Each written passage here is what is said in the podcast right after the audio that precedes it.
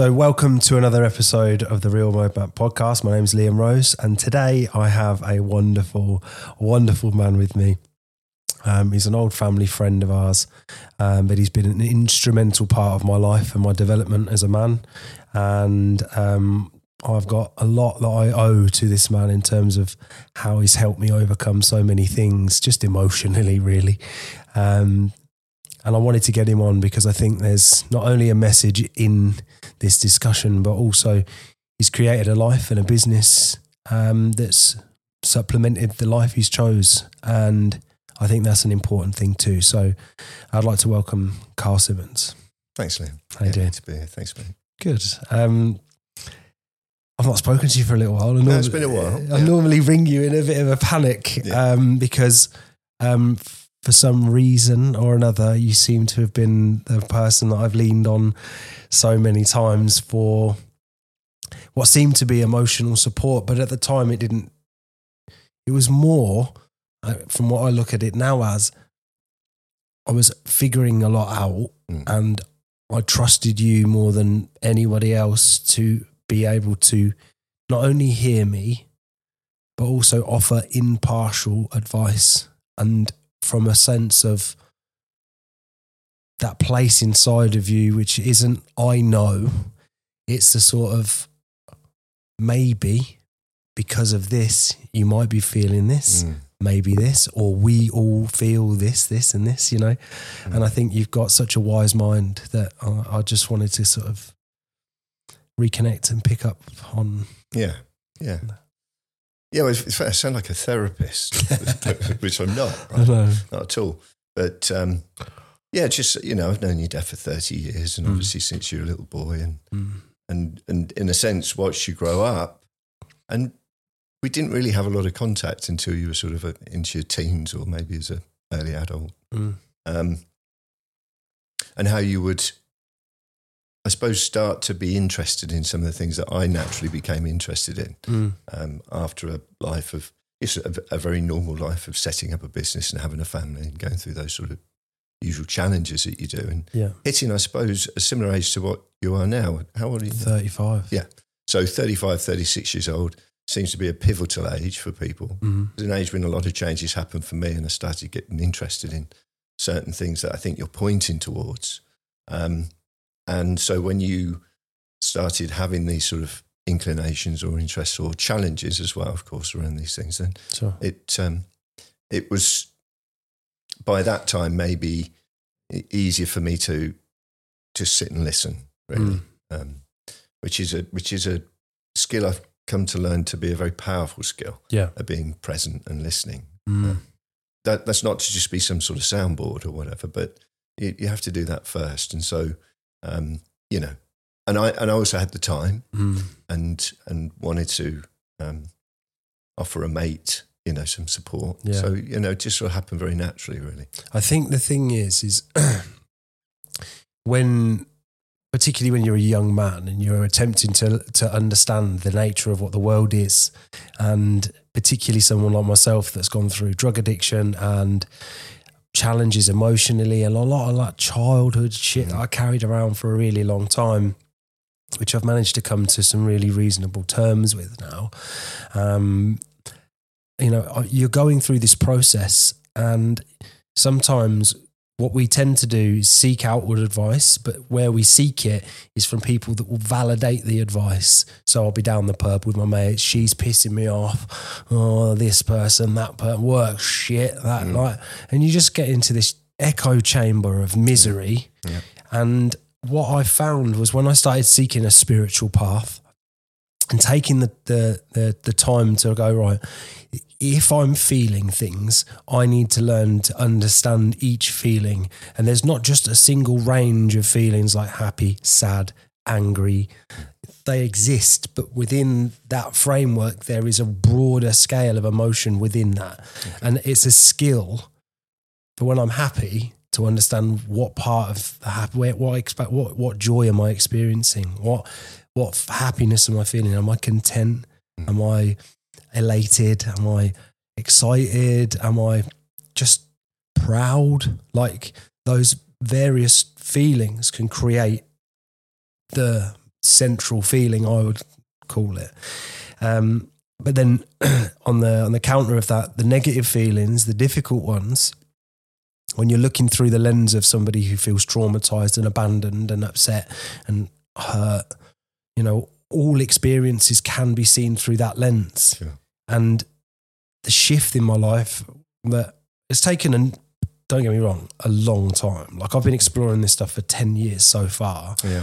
And in that exploration, we have had many a conversation across that dinner table in your kitchen and hashed out some ideas. And, mm, you know, whenever I've been in a particular state of peril, um, it's felt natural to say, right, I need to speak to Carl because that it's a vulnerable place, but it's expansive because I can Yeah. express and it then be like, okay, these feelings are fine, but then what about here? Yeah. And what about there? Because when you're told no, it's not, and that's not right, or you shouldn't feel that, or get over it, or whatever, you're not allowed to process the Yeah. feeling, which I've, I found is important. Well, we're told that enough, right? All Mm. the time. And in, in the world at the moment, you have this very sort of polarized world that seems to want very clear answers Mm. uh, because there's some sense of safety in that. But the reality is, it isn't like that. And there's all sorts of nuances and combinations and also changes. So Mm. what seemed very clear at one moment won't seem clear at the next. But in a sense, you know, if it's it feels like a blessing and a curse to be sensitive to this stuff in a sense that we might feel somehow um, disillusioned with our lot, Mm. you know. So for me, when I hit sort of 35 years old, I'd got all the trappings in a sense. I got the executive detached house and the double garage and the Subaru and the pony in a field. And, I, you know, I got all those things. And it struck me I'd never been more unhappy in some ways. And, Mm. and that really hit me hard. So it's, if, if we're that way inclined, we get challenged by certain sort of um, expectations, ideals. I've ticked all the boxes I needed to tick. What's wrong here? Mm. You know, and and of course sometimes that's not clear because a lot of the stuff that we see the world through we're not even aware of. Mm. In fact, most of it a lot of the time. And these, as you say, come from our childhood and certain conditioning. So we're sort of like wearing goggles that we see the world through. And and in a sense, you know, we see examples of this all the time. But if we see if you know, if if we can only see, you know, if we've only got a hammer, we'll only see nails, that sort of thing. And so Mm. we will see the world in such a way to conform to our beliefs, even if our beliefs don't serve us. You know, it's, a, it's the human condition is sort of both amazing and mad, all, Mm. all sort of tied up in one thing, and we can have Yeah. these incredibly sort of self-destructive thoughts and stuff like that, and and we sort of double down on them because that's what our basic belief structure is. Mm. But then you go, okay, well, good for you, you know. How does that make you feel? I feel shit about it. Right? You know, so why, you know, why not challenge it? So there's, you know, so we've been on this for 10 years. I've been on it for sort of 20, 25 years, maybe you'd say. And Mm. well, 58 years now coming up for, but in the Wow. whole, whole thing. Yeah. But there, there's a lot of information there. And there's a, and it's not just us and it's not just our parents, but it's our parents' parents. And, you know, the whole thing sort of spins out into the whole culture. And we're, we're dealing with some sort of, as I see it in some ways, a bit of some dodgy software Yeah. and it's a bit glitchy. And, you know, hopefully the, the, the program is to sort of wake up a little bit to it, evolve, see it. And then once we can see our blind spots, then they can start to change naturally almost by being seen. But um, so all, all the stuff that, um, you know, all the stuff that you might sort of present to me on any given day, these different emotions and challenges and stuff like that, are familiar to us all, really, if we're honest. And Yeah. I took a moment to sort of step back and see what we were going going through. Yeah. But at the same time, with an understood sort of a, for me a basic understanding belief is that you're, you know, at your core you're fine, Yeah. you're golden, and in a sense it all gets covered up, and it's a matter of sort of shifting stuff off the top to see. So to, and and that's been something that's been passed on to me from sort of people I've been lucky enough to spend time with, just as you say, you've been lucky enough to spend time with people Yeah. who offer that. They offer a, a, a presence from a place that they can hear the story, they can hear all the sort of the twos and fros and the challenges and the biases and the conditioning and the, all this, that, and the other, but they don't really, they're not really buying into that completely. They sit outside of that and can be in a place to be present to you so that you may express what's Yeah. coming up for you.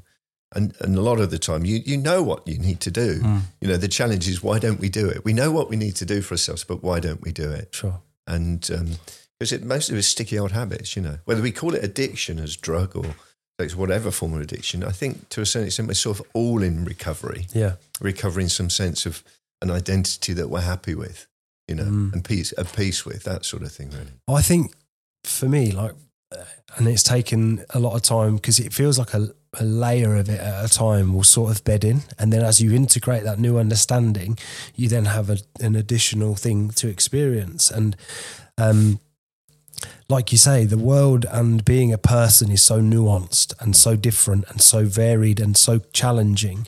And if only we could see each other in the light that we are all the same thing, just getting on with, like we all fell out of a fanny at some point, at some point in time.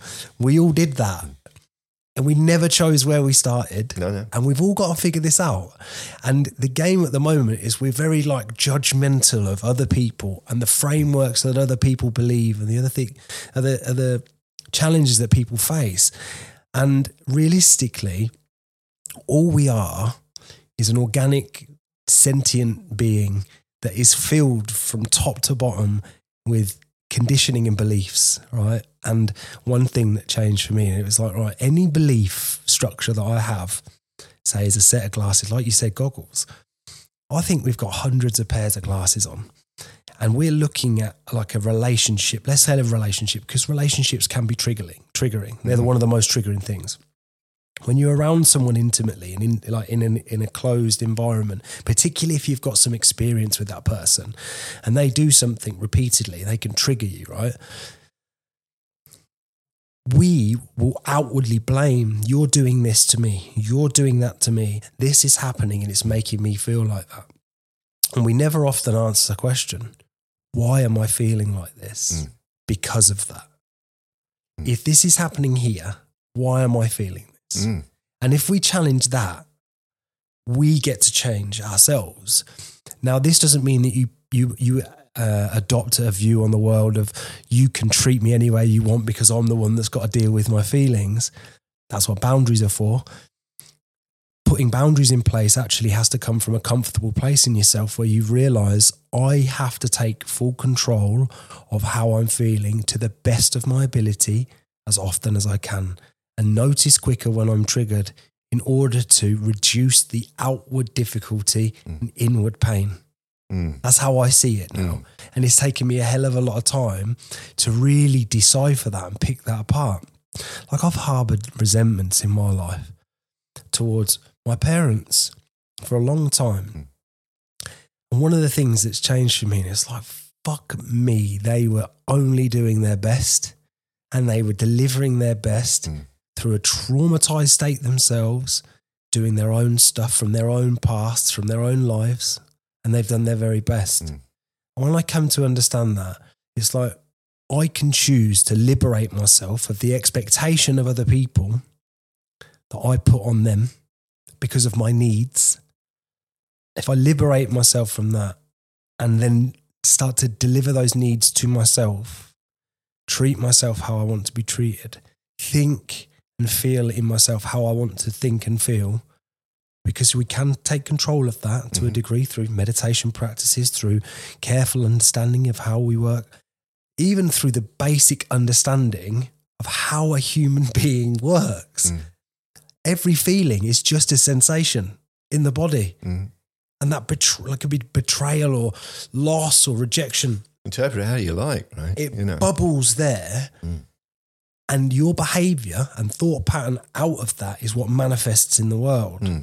Mm. So if you can go, right, before this comes out here, Mm. I want to take myself off for five minutes and I'm going to sit and figure this out. Mm. And a lot of my stuff comes from what I thought was daddy issues. A lot of it's mummy stuff. Mm. I needed nurturing, I needed loving. Yeah. And she, and we had this conversation the other day, me and my mum, and it was a very vulnerable conversation. Mm. She was like, I did my absolute best. And You know, she, she was a childminder. She looked after tens, 10, 10 11 kids Yeah, at any one time. Um, an incredible woman. Mm. And, you know, us three were living in that environment and she faced a lot of challenges and running a business and Yeah. all of that stuff. And what my need was, was can I just sit on your knee and you let me know that I'm all right? Yeah. Yeah. Yeah. yeah. And because that wasn't in her field of understanding as to what was needed, she was doing her best to deliver upon every other metric possible financial stability, food, washing, clothing, like all of it Yeah. Yeah. for everyone in that yeah. household. Yeah. I liberate myself from that feeling because you go, oh, you were doing what I'm doing now. Yeah, yeah, and there's uh, you know there's this uh, you, you know probably know it that um, this guy Gabor Mate would sort Mm. of you know people sort of sit and talk about how either that they've got it wrong or they missed the point or they mucked up or whatever regarding their parents or the children some relationship he'll he'll sort of stop and say at what point in time did you decide to ruin your children's lives Mm. you know and there may be some people out there but the majority not you know, you say they're sort of people doing their best under a lot of pressure, being pulled left and right, not having the bandwidth, Mm. and you know, it's it's tough. And I've I've got certain friends who had very you know almost impossible situations as as um, young parents. You know, sort of isolated themselves. And one particular friend isolated in herself in, in the situation she was in, um, absent sort of uh, partner through to circumstances as well, but a child that was born and sick but undiagnosed. So the, the child would never settle because he was constantly in pain, although the doctors didn't spot any problems. So in a sense, she she considered herself a bad parent because she couldn't do anything for this child and she was depressed and struggling through. Um, but in a sense, she's, I said the situation was traumatizing. It was a very difficult situation, and and that's working its way out through the rest of both of their lives, you know. Mm. And they're they're doing brilliantly, you know, actually, and, and close now, and sort of understanding, seeing this, and and letting some of that stuff go, that guilt go, you know, about being this terrible parent. And then, of course, in their situation, seeing the sort of models of things that they think are great for people, the great parents, or they're great parents, or they're great, look how they're doing. Um, and letting some of that stuff go and understanding that, you know, at times, some situations are, you know, close to impossible. But we're in the world because we were loved enough. Mm. You know, we children don't get if they're not touched or handled or fed enough. You know, they're not in the world. So we were sort of loved enough to be here. Mm. Obviously, some a lot more than others, you could say, and some with less issues than others. But I don't think anybody really escapes fully being a human Mm. and the human condition Mm. and being able to find ourselves and in a sense how to present ourselves as this identity in the world that causes both us and the people around us the least amount of, of harm. Mhm. Um, so for me, I suppose a, lot of my stuff came down to sort of asking, well, you know, so I, I'm upset, I'm triggered, you know, which was certainly part of my history, and a lot of anger and rage and at the world, you know, and and then sort of asking that question, well, who is it that's triggered then? Because yesterday that happened and I was fine, and today it sort of happened and I'm not. So who's the one that's and so a lot of it was about questioning this sort of a lot of the assumptions we have behind our identity, which is the one that sort of is either defensive. So it, I think when we get particularly judgmental, it's normally born out of a sense of fear. We might it might express as anger, but I think they're a similar similar thing. That bedfellows really fear and anger. It just Yeah. gets expressed in different ways Yeah. and that we can become very judgmental and we want to know things very, very clearly because we want somewhere safe to stand. And unfortunately, I think, you know, from my experience, you know, life's paradoxical. And it's not about solving the paradox because, you know, paradoxes is this and that, Mm. both at the same time. And we can't we can't hold that in our mind, not intellectually. A paradox, it sort of has to fall one side or the other. But our life, our lived experience is paradoxical, and it's sort of how do we how do we find a way to live with the the mystery of things, which is a paradox, without having to try and solve the mystery. You know, so it's always this sort of tricky balancing, shifting sands, you know, at times impossible and at times endlessly sort of fascinating and uh, mysterious. I think, and, and I love what you said there, and I think a lot of people will be able to identify with this. We harbour such resentment to ourselves for not having the answers to things we've never done before. Yeah. It's, again, it's it's very unkind, right? You know, it's, it's sort of mad. We might we would know our shortcomings more than anybody else, probably a lot of the time. Maybe certainly when you start to ask the questions, you start to investigate because yeah. they can get very amplified. So we become very aware of those things. Mm. Um, so we know it, but who's telling us most of the time? It's like the voice inside our head. You know, like we're getting post-it notes from the management all the time about this, and you think your shit, your I shit. Know. yeah. I know there's this problem. Why do you keep sending the fucking emails? And it's sort of we can mm. sit we can, we can sit in a room on our own. Mm. I remember us having a conversation some time ago, and I said, what we really need to do is be able to sit in us on our own, you know, in a room and be okay. Yeah. And you and at the time you went, Christ, why would I want to sit with myself, right? In a sense, you know, we it's that sort of self narrative, which is part of the sort of craziness of it all. That's being we kick our own heads in. We aren't able. If you posed most people a question and said, right, I want you to sit in a room, no technology, mm. no nothing, six hours on your own. Mm. Well, I don't know how to do that. Like, no cleaning, no solving of anything, no reading a book, no, just sit. Mm. And that is the place where the uncomfortable nature starts to feel mm. because we spend so much time distracting ourselves from the sensations that are going on in our body, the feelings, that we innately don't actually understand how many feelings we're having on a day by day basis and in what area those feelings fit. Yeah. So for me, when I first started meditating, it's like when you understand, like most people say to me, I can't meditate. I say, right, if you sit in an upright position, let your shoulders hang off your spine, sit back straight and just try and sit, right? Within a minute, within 30 seconds, my brain is saying, I want to get up. I don't want to do this. I'm tired. I'm hungry. I need a drink. Like, oh, and then you're just thinking about random shit as well. Like, the whole game for me of meditation is learning to sit in that noise. Yeah. Breathe through that and become calm in that chaos. Because meditation for me is like people go, oh, I can't turn my brain off, so I can't meditate. Mm. You're not turning your brain off. You're you're you're almost becoming an observer of the brain. Mm. You're going to observe your thinking, watch your thinking. Yeah. Become aware. And just become yeah. aware of it. Yeah. Because otherwise, what you're trying to do is solve a fucking riddle that's got you into this feeling yeah. in the first place. You know, you're, you're sort of trying to solve the problem with the problem. Mm. If you think you're going to think your way out of it, because you're sort of already starting from the wrong place. So, a lot of the, so, you know, done a lot of practices around meditation and different traditions and, and study and etc. etc. And I would sort of I would group a lot of these things into what I call presencing practices. So develop a sense of presence. So, you know, when you like you say for your meditation, you sit down, people say I can't meditate. You say, What do you mean you can't meditate? You're aware that you have thoughts and you're aware that maybe sometimes those thoughts are uncomfortable, sometimes those thoughts are not.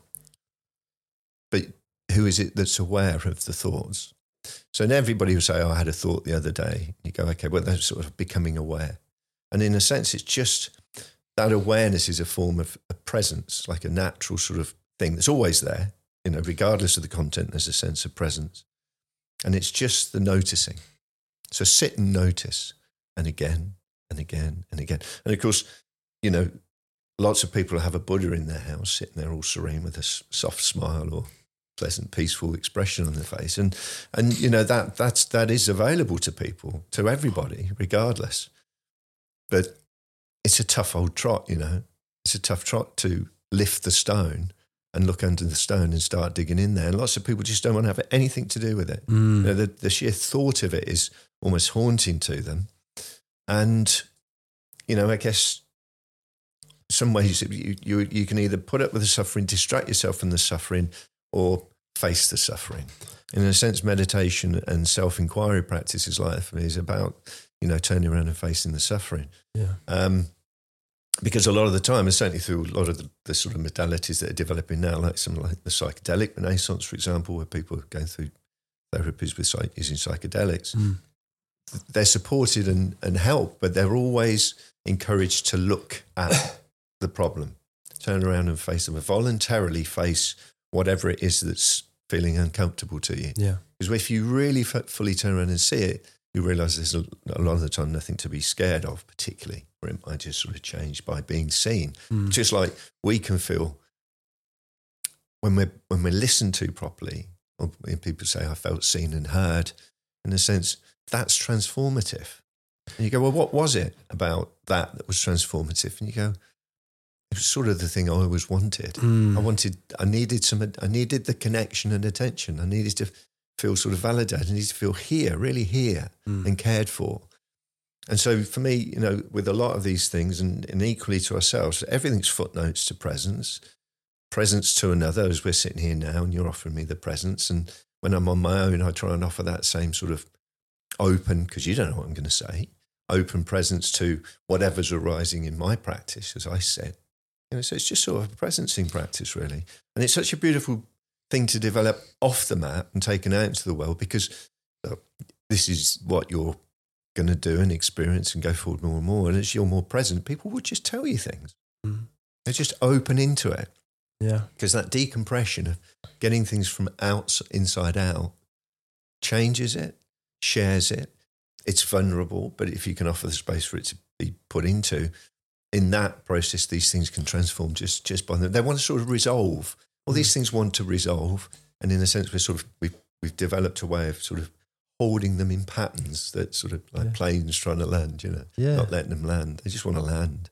They're going to run out. They, the thing is with these things, they never run out of fuel as well. They- we'll run out of fuel at Yeah, some point. It, but they, normally, and, and in my experience, it's like the best thing that we can we can do for somebody else is to just offer the presence. I don't have to have the solution. I haven't got to tell you the answer, right? You might want an answer. Don't have it. It's your life. I can't fix you. But what I need to do here is while you're expressing to me, I'll let you finish what you're saying. I'll I'll reconfirm, I'll, you know, help you understand what you've just said, clarify what you've just said, Mm.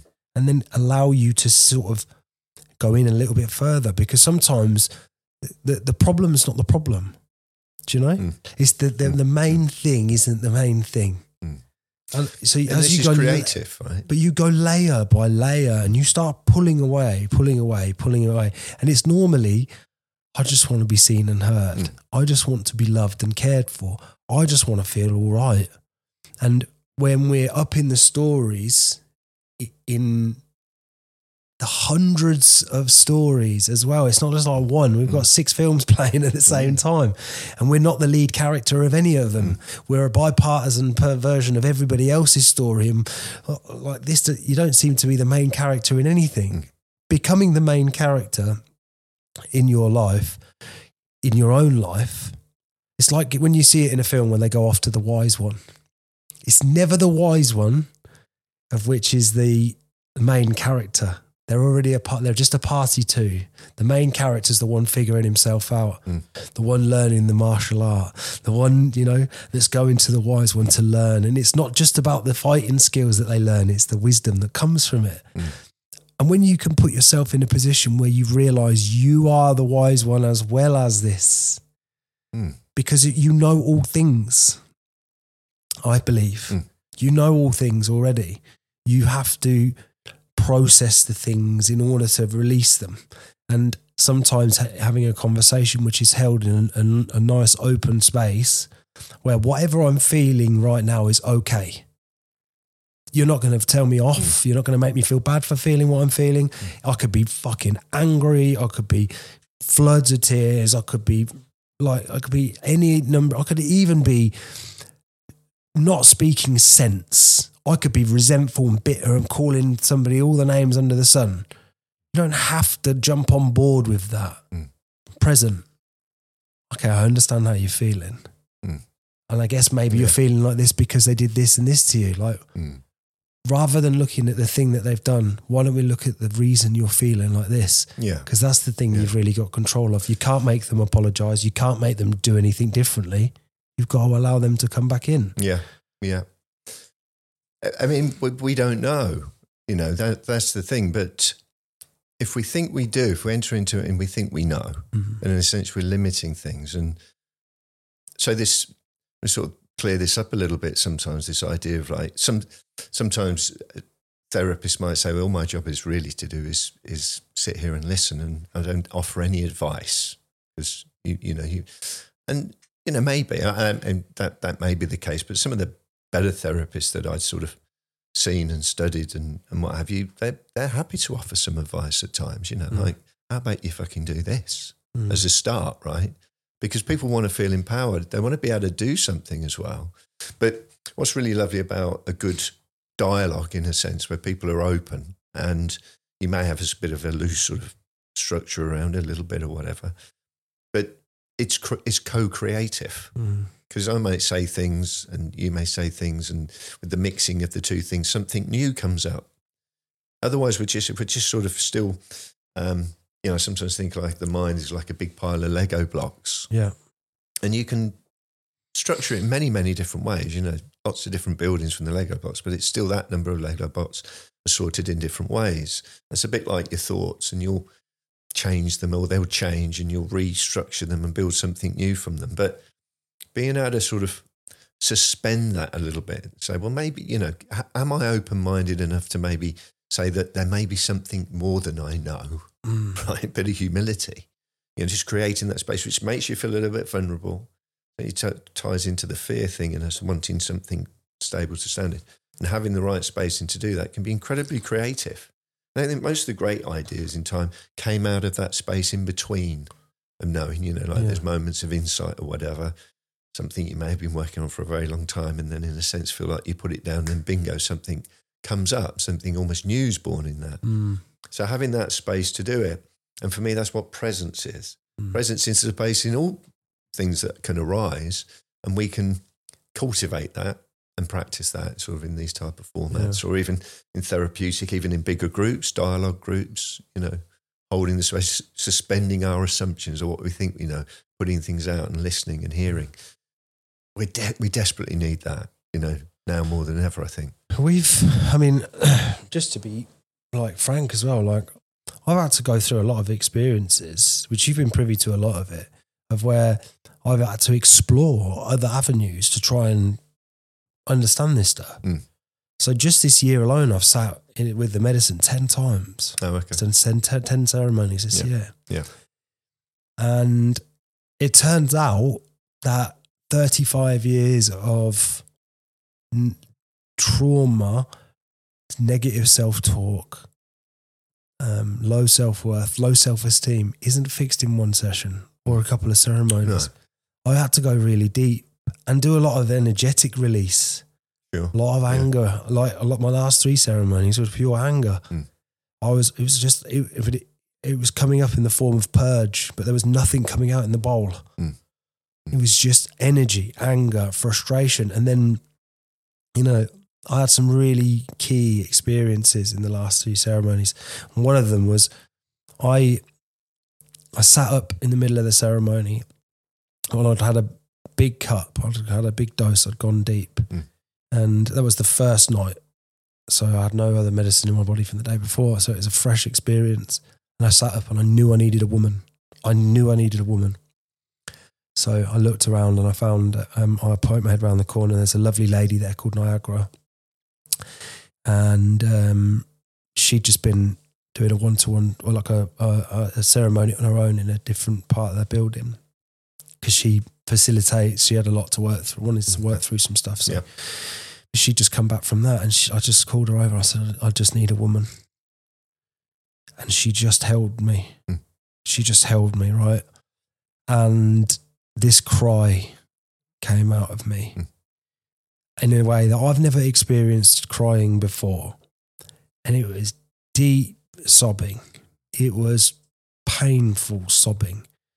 And it was in front of everybody in the room. And it was like it just need and I and it wouldn't stop. It, do you know when you gasping, uh, Mm, uh, uh, right? And um, she just held me. She kissed my head a few times. And all she did in that moment was allow me the space to feel that feeling. Yeah. Yeah. I was allowed to feel that feeling. Mm. A feeling I've never thought I was allowed to feel without being told it's wrong or it's bad. Mm. And I just, I, I've, I've tried so hard in my life to change myself and become something out of the desire to be seen, be Yeah. heard, be loved. Yeah. And I got this point where I was like, everything I've ever been through, I just wanted my mum to give me a cuddle. Mm. Mm. And it, I don't blame her. I don't blame anyone for it. But that was what I needed. Yeah. And I, and I didn't. I don't mean like, oh, it's all right. Mm. It. I needed a safe space, and I didn't Yeah. have it. And it was not again nobody's fault. I harbor no resentment towards it. But going through that experience, then I had to integrate that. I had to integrate that Mm. and establish myself. And then when I look at it now, it's like in a relationship, I need validating. I need somebody to tell me I'm all right. I need someone to pat me on the back on the back when I'm working hard and doing Mm. things. I want my partner to come over and kiss me on the cheek and say, I love Yeah. you, you're doing amazing. Yeah. Yeah. I see what you're doing and I love you. And I never found that. No. And, you know, when you get to a place where all of those things become so present in your life, you can choose at that moment, I'm going to reparent myself in this moment. Yeah. I'm going to overcome this and it's going to take time. And when these triggers come up without resentment, which is the hard thing, without blame towards yourself or others, the feeling is there. Let's feel it to heal it, as the saying goes. Mm. I'm going to allow this to Yeah. happen. Yeah. Well, that that sort of um, beautiful example of um, presence, the unconditionality of presence in that sense. So he said she held me and she allowed me to do whatever needed to be done, and in that allowing, it it could happen. Mm. Well, that feels like unconditional love to me. You know, now it, it may not have all the romantic sort of connotations that we're used to in, in the in the world, but that's what I mean by presence. There's an unconditional aspect to a, awareness or um, presence that has that quality. Like it's, and of course that's that's our quality too. Mm. You know, we may get it from another person in those situations, but we can offer it too, and we can offer it to ourselves. So it's already there in a sense. It's the wisdom traditions would suggest this is already here, and this is your true nature. This uh, that unconditional love that exists within you. Yeah.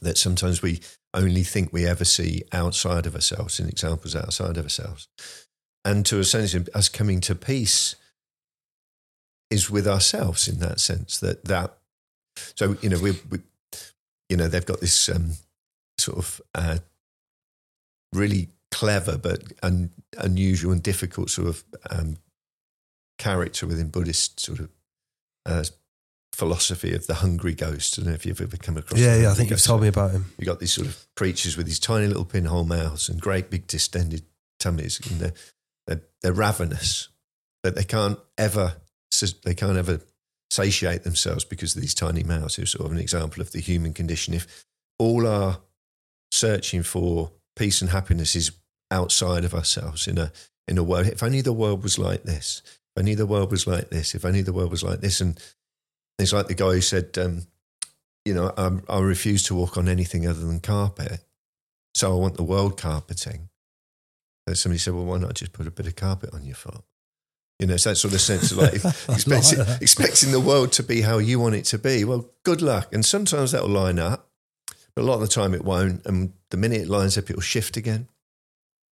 So, in a sense, a lot of this soul searching, self inquiry, spiritual practice is to find that very thing that you witness in those moments inside of yourself and sit with that as that you know and that's a and and the strange thing is we work you know probably more now than ever and it's probably been any, as difficult as it is now to find a sort of an identity or or sort of carve out an identity for ourselves that feels secure and works in the world Christ alive. I don't think it's ever been more difficult. It feels to me, and certainly the some of the people that I've met that seem quite a bit further along the spiritual path than myself, they're not. They don't. They're not really. They're not really tied up in that. They The identity you know, is difficult, Identity it? is a real big thing now. You know, it's a real hot topic. You know about you know it's all physical, isn't politics it? It's how do we look? yeah, and and you know how we identify. And people might say say to me, you know, what do you think about da da da identity? And I said, well, I, I try not to really. The whole spiritual thing is sort of, in a sense, clearing out this sense of a hard sense of a personal, separate identity. Because there's your target, there's your trigger, there's all that stuff that you're carrying around, and, and again, in a sense, that shades out. Um, yeah, and, and we, we had those experiences day to day life, you know, in, very simple moments in time. Somebody said, "How- you know, how was it the weekend? Yeah, I went dancing. I was, I was great. I lost myself in the dance, you know. And we, we have these terms all the time that talk about those things. What do you mean lost yourself? "Oh, I don't know. It's just, just, it was just dancing. I was just expressing, I don't know, something primal. Like, you know, like that primal scream or that primal cry Yeah, that comes out from a place inside your chest that you didn't it was. you think yeah, it's me and it's not me and it's everything and it's coming from somewhere deeper than I can put my head around and it just pours out through you, you know. But that sense of self that in a sense you're either defending or projecting, Mm. you know, shades out. And in those moments where it shades out, it's not really the suffering there, it seems to me, you know. So it's it's a it's a tricky one, but but it, so we can have those experiences of the absence of a sense of that sort of individual self. But you know, we come back into the world and we have to live the paradox, and we have to sort of deal with the bits and pieces. I'm going to have to walk out through that door. You know, I can't just sort of meld through the wall as some sort of entity Mm. you know, get back in my van and drive home. We have to take the curriculum, if you sense like Ram Dass would say, you know, you've, you're here to take the curriculum. You're here to work your way through this stuff. You chose it. That's how he saw it. You know, we chose this thing and we chose our, our karma and all this, that, and the other. Whether that's true, or not, I don't know. But we're working our way through that. It's something I believe to be true in the sense that, and, and it's a nice way to look at it because if I say, if I see to myself, if I say, right, I chose this life, yeah, my spirit, me, my essence, chose my family, my life, it knew all the shit that I was going to go through, it knew who I was meant to be, and it knows what my highest self is. And it chose this, right? That allows me to take full responsibility of my life. Now, what I've done in the past is exalt myself of responsibility by pointing the finger and making blame and then utilizing drink and drugs to hide from the feelings and, and all the other stuff. On a subconscious level, I never went and picked up and was like, oh, my daddy didn't love me to the fucking dealer, did I? Mm. No, I turned up every single time just wanting to feel different. Mm. There was nothing else about it. And if I'm completely frank, addiction in itself is literally the avoidance of me and the avoidance of how I really feel. Because as soon as those triggers start to happen in the outside world, the first thing that my brain will do is associate the next thing to do to feel different is to get drugs. Um, that means I've either got to lie to somebody, I've got to beg somebody, or I've got to have the money to get it. Yeah. So if I've already got the money, the first two don't need to happen. Mm. If I've run out of money, one of the first two needs to happen. I need to lie to somebody to give it to me Yeah. or to get some money, and then I've got to get it. Yeah. Yeah. So those those those are the circumstances. There was nothing else. It was opportunity met availability. If I could do it and it was available to me, I would do it. Mm. There was no need, no rhyme, no reason. And one of the times I found this was so important to realize was my life was going amazing. I'd got my relationship back on track. We were happier than ever. We'd been through some counseling. We were connected. We were intimate. We were in love with each other. And then I relapsed.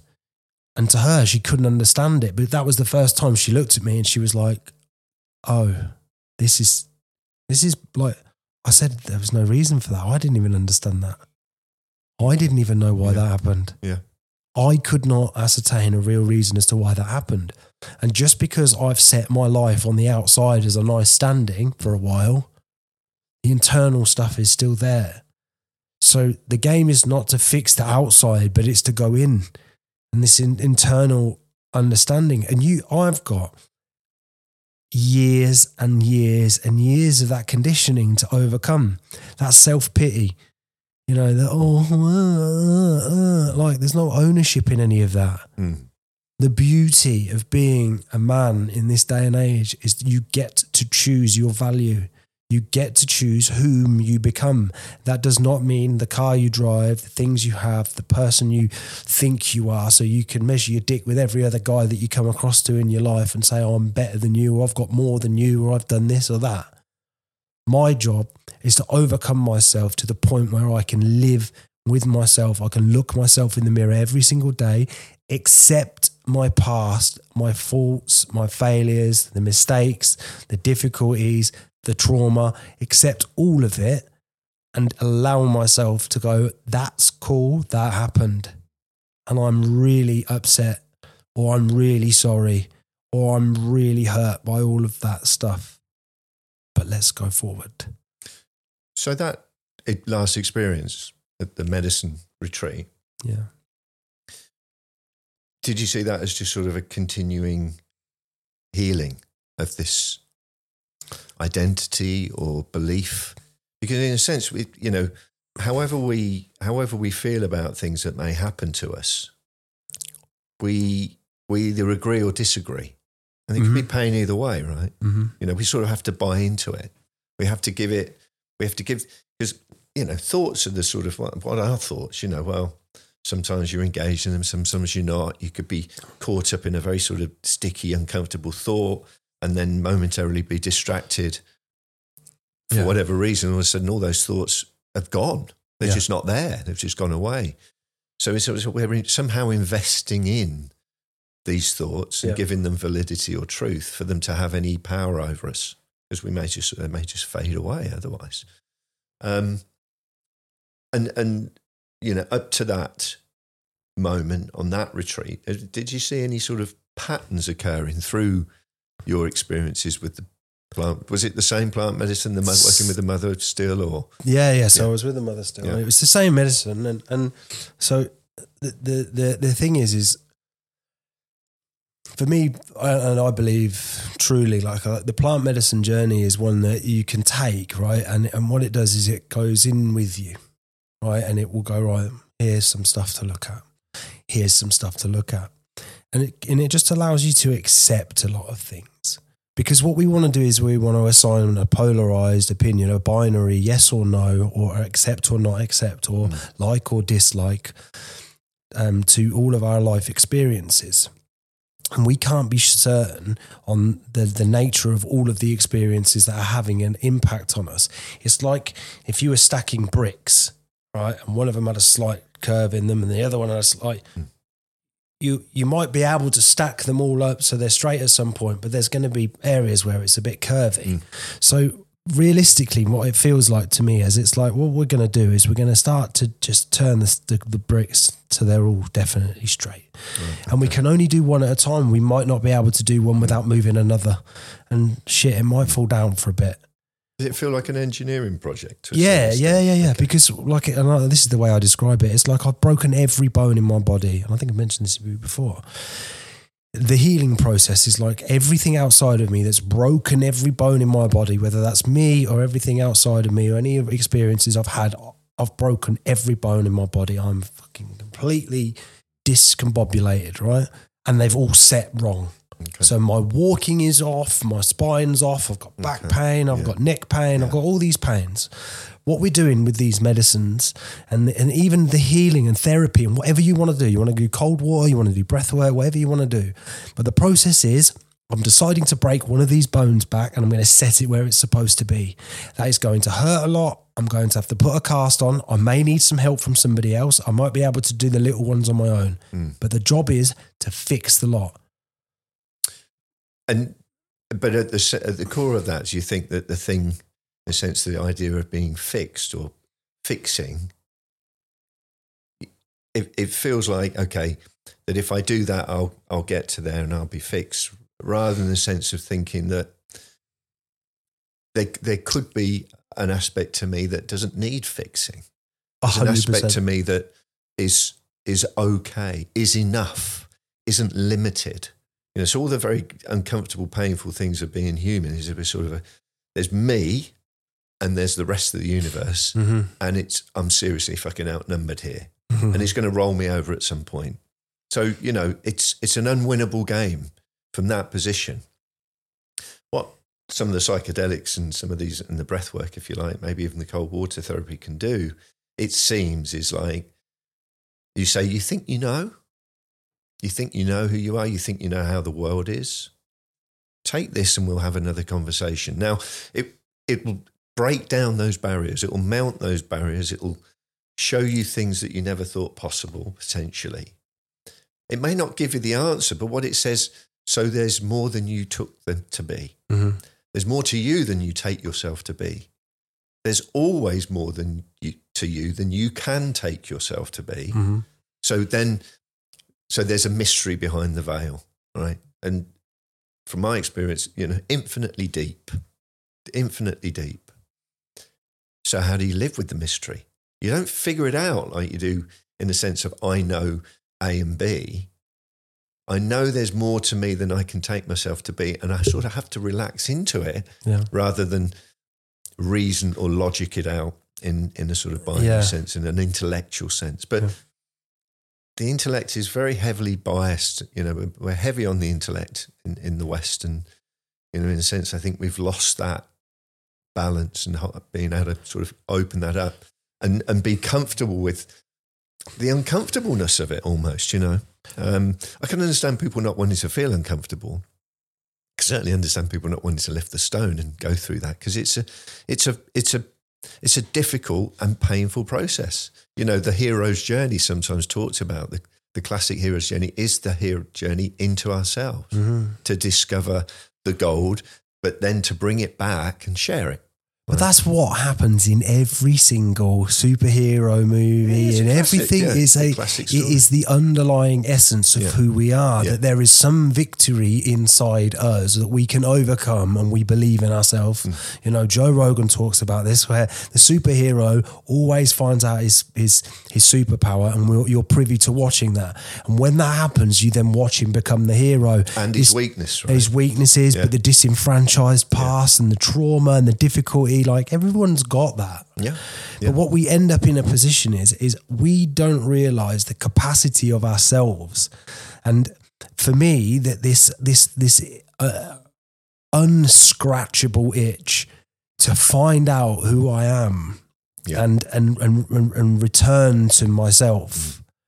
Because what I'm not doing is I'm not trying to to learn new to become better. I'm trying to unlearn and and reveal Yeah. who I really am. Yeah. Because the nuance is I can be myself in certain environments with certain people. I can be funny, I can be soft, I can be silly, I can go deep, I can do all of those things. But in certain rooms I can't. Yeah. What's that? Yeah. That's that, and that's a that's a programmed environment of non-safety. So for me, what I do at the moment is I I choose to express me at all times in this format. Take me as I am. Mm. I will improve myself where needed, not by your metrics, but by my own. If I feel like I've not acted out of the value systems that I choose Mm. Because of a trauma, because of a trigger, because of something, I will accept that. I will make amends where necessary, and then I will continue my life. What I used to do is never look at any of it. I would out blame outwardly. I would figure out that the world was against me. Mm. I went through this weird political thing where I was against the government. I was against fucking everything. I was against the world. Oh, the whole world's against me. Mm. Yeah, well, the world's a fucking world right? Yeah. And if I want to participate in the world, I get to choose in what area I participate in. Do I want to participate in the world in an NPC version, the non-player character? Do I just want to get up every day? Uh, somebody messaged me the other day and said this. Um, she said something about um, how oh, I wish I could just be, I wish I could just be ignorant to all of this stuff and just be fat and happy at home. Mm. And you know, I said I, I, I understand because I wish I could just be ignorant to me. And if I was to Yeah. cater to the short term needs that I would allow myself to experience to, Yeah. to avoid all of that shit, Yeah. I'd be sat under a Domino's pizza box watching TV, covered in crumbs and garlic and herb sauce, mm. Watching TV. And I'd do that every night of the week. Yeah. And I'd work a job that just about pays my bills for the lowest amount of effort and the shortest amount of time. That's what I would do mm. because that's pure comfort. But actually, what I've chosen to do is to take the warrior's journey, the harder path, in which I think is important. Well, you know, it, you you either find yourself on it or not, and it, it, it seems to be that having having stumbled upon it or or find yourself on it. God, there's so many times, you know, I've been sitting in retreats and silent retreats and in these intensive retreats, thinking, "What the fuck am I doing here? I could be at home. Why am I doing this? I'm a middle-aged man sitting with another middle-aged man crying on a Saturday. You know what? what am I doing here? You know, and um, and sometimes there's not a clear answer to that. Mm. The only thing that kept me there was I didn't have a better option. So I could feel like I could get up and leave, but then it would be now what you're going to do then? Because it's like whatever's going on for you, it's here, Mm. right? You got it right here. You, you can't get away from it. It's, you take it everywhere. It's like the old Pepe Le Pew cartoons where you know you get on a plane and boats and you travel halfway around the world. You get off the, and, it's, and the thing's waiting there for you. This ability to track you wherever you went. You can't get away from it, Yeah. like your shadow. You know, um, and I suppose that's what you know. I saw in you this dissatisfaction. You know, as the Buddhists would, you know, this idea of life is suffering or dukkha. They, it's term for dukkha, and one of the one of the um, translations of that is rather than just suffering, it's dissatisfaction. You have a sense of it's not, something's not right. Mm. And of course, a lot of people go, "Oh, just be satisfied with your lot. Just, just do the job. Have a pizza. Do the job. Shut up about it. Get through it." And you know, fine. That's that's okay for some people. Other people, for whatever reason, it's not. And for you, it's not. And so you're asking these questions. And I didn't choose that either. Like this is the thing. Innately, I don't think you chose it. I chose it. Like none of those No. things we chose. I think that it's it's a calling upon us to to do it. Now you can avoid the work, and a lot of people will avoid the work that may have some sentient understanding of of the things that they need to do. But it's easier to go down the pub, buy a bag of gear, stand in front of the fruit machine, and just stay there till till Yeah. o'clock in the morning. Yeah. They could do that every week because you earn, let's say you earn 750 a week, you pay 500 quid to your bills, you might have 250 Mm. quid for a Friday, Saturday night, and then you're eating pot noodles again till next Friday. Two fifty distraction. Yeah, yeah. So you, you and you do that, and it's so easy to distract yourself on Mm. Yeah. like. I think the the reason. I I think the reason that men struggle so much these days is because we are educated in the incorrect way. We aren't taught principles, morals, and boundaries. Okay, we're not taught to have a set of standards. We're also not taught on on on who, how to discover who we are. We're not taught about brotherhood and how important it is to be unified with the right men. Mm. Yeah, to have a have a network of solid men. Yeah, yeah. What we end up in doing is starting our life out drinking, down the pub, seeking women. Yeah, so we're overstimulating ourselves. We're also collaborating from a very low sense of understanding, which seems to be the pursuit of women and entertainment. Yeah. Yeah. While we're into football, whatever, we're entertaining ourselves in, the pursuit of women. These are all stimulants. These are all providing a source of a- an out, outside source of serotonin or dopamine or whatever the, the neurotransmitter that happens mm. happens, right? Then over a period of time, you'll get into a relationship. If you're lucky, that person will be able to forge a life with you. But the statistics on people staying together these days are so low mm. because we aren't capable of being honest to ourselves or honest to the environment where we're always seeking the next best thing because we're overstimulated. Everything's overstimulating. Cars, watches, women, money, mm. all of the stuff is overstimulating and it's a competitive environment out there. And actually, what we need to understand is we are being fed these metrics to learn from. What we really need to do is start looking around and saying, at the moment, what we're doing is we're subsidizing a government from our wages that inf- allows this this lifestyle to be purported into the world. The TV stations, all of those things that are purported into the world, you watch it, it's all bullshit, it's tripe. We listen to It it's, is, isn't it? it's guff, mate. Yeah. We watch it and it's bollocks. And a lot of people will sit there and watch Love Island because they want to know what somebody else's love life is going to be. Sure. And it's like, Yeah. why are I we we've always- wasting we've the always time? loved that sort of thing as entertainment, something that's not us or whatever. But we're watching TV for other people watching TV. Oh yeah, Gogglebox, What? phenomenon. What? Yeah, it is funny though.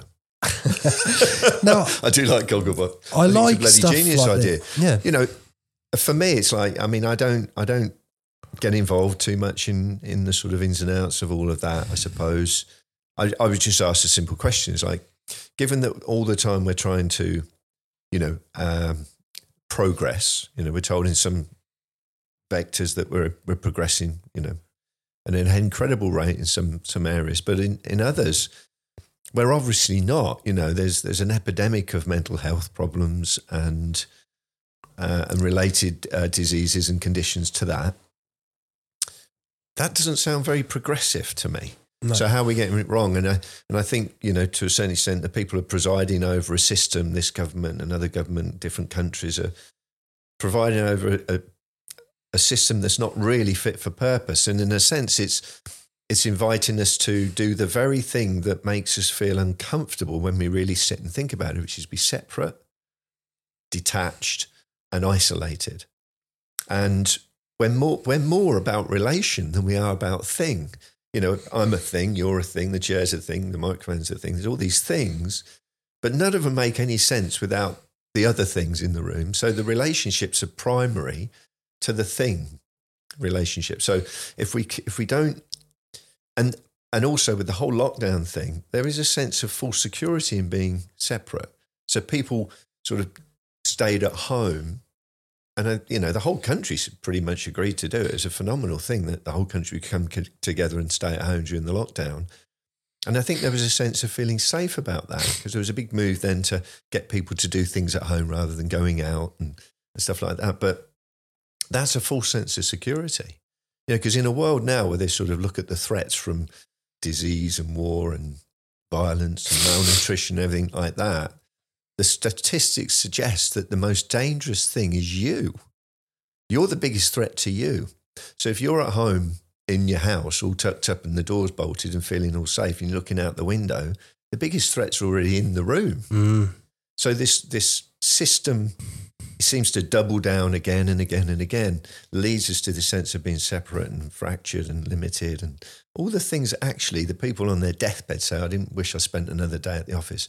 Wish I spent more time relating to the people. So any way we can find to relate, interrelate, interrelate with nature, of course, is a great one, water, but people, conversations. And and it being safe enough to do it, you know. So I was driving down today. It was funny because I was listening to a couple of podcasts of people talking around very difficult uh, world subjects that are going on at the moment in the Middle East, and thinking it's a bit of a bloody minefield, right? You can go on a thing and say something, and it's there forever. It's up there and it's there forever, and you can be cancelled. And there's this incredible sensitivity to the wrong thing being said. It like there's sort of legions of people sitting around waiting to be Waiting. insulted or out. I'm outraged. And thinking, well, you want to get out more, you know. and um, and so all that does it stops people doing anything. Yeah. It it crushes creativity. It crushes the very thing that was born out of relations, which was something new. You know, we relate, so something new can be born. And with people feeling fearful and scared to say anything or do anything, the result is nothing gets done or said. we know. feel fearful around saying we're fearful around saying what is what is what is real what is the reality because if we look at it we look at it and, and I and I don't I've, I don't particularly get political. I like to stay out of it. If I have a choice I would never vote ever simply because like it's two sides of the same fucking coin. Mm. in the history of this working it has just never worked. Mm. when the interests are not in us the interests are in them. And the way that I look at it now is it's like, well, look, if I'm going to sit here and think about anything, I, I can't help because I've raised my awareness, but look at things for the way that they are.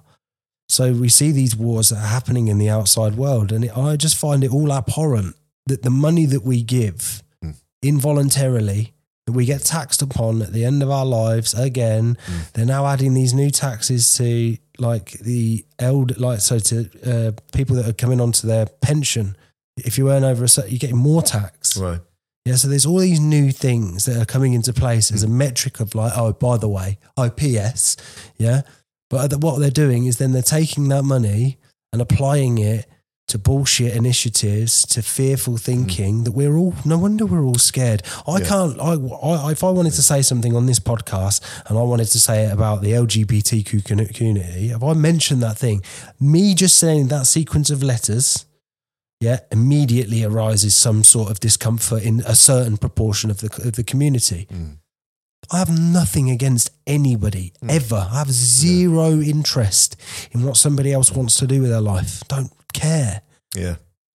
It's when we are too scared to say things for what they are because we will upset someone. Yeah. And if everyone's perpetually upset, it's an entitlement to think the entire world is never going to do something or say something that'll upset you. Yeah. It's fine. Yeah. That's for you to deal with. If nobody's being harmed by what's being said, because inherently words are not harmful, the utility of the word is not harmful, hmm.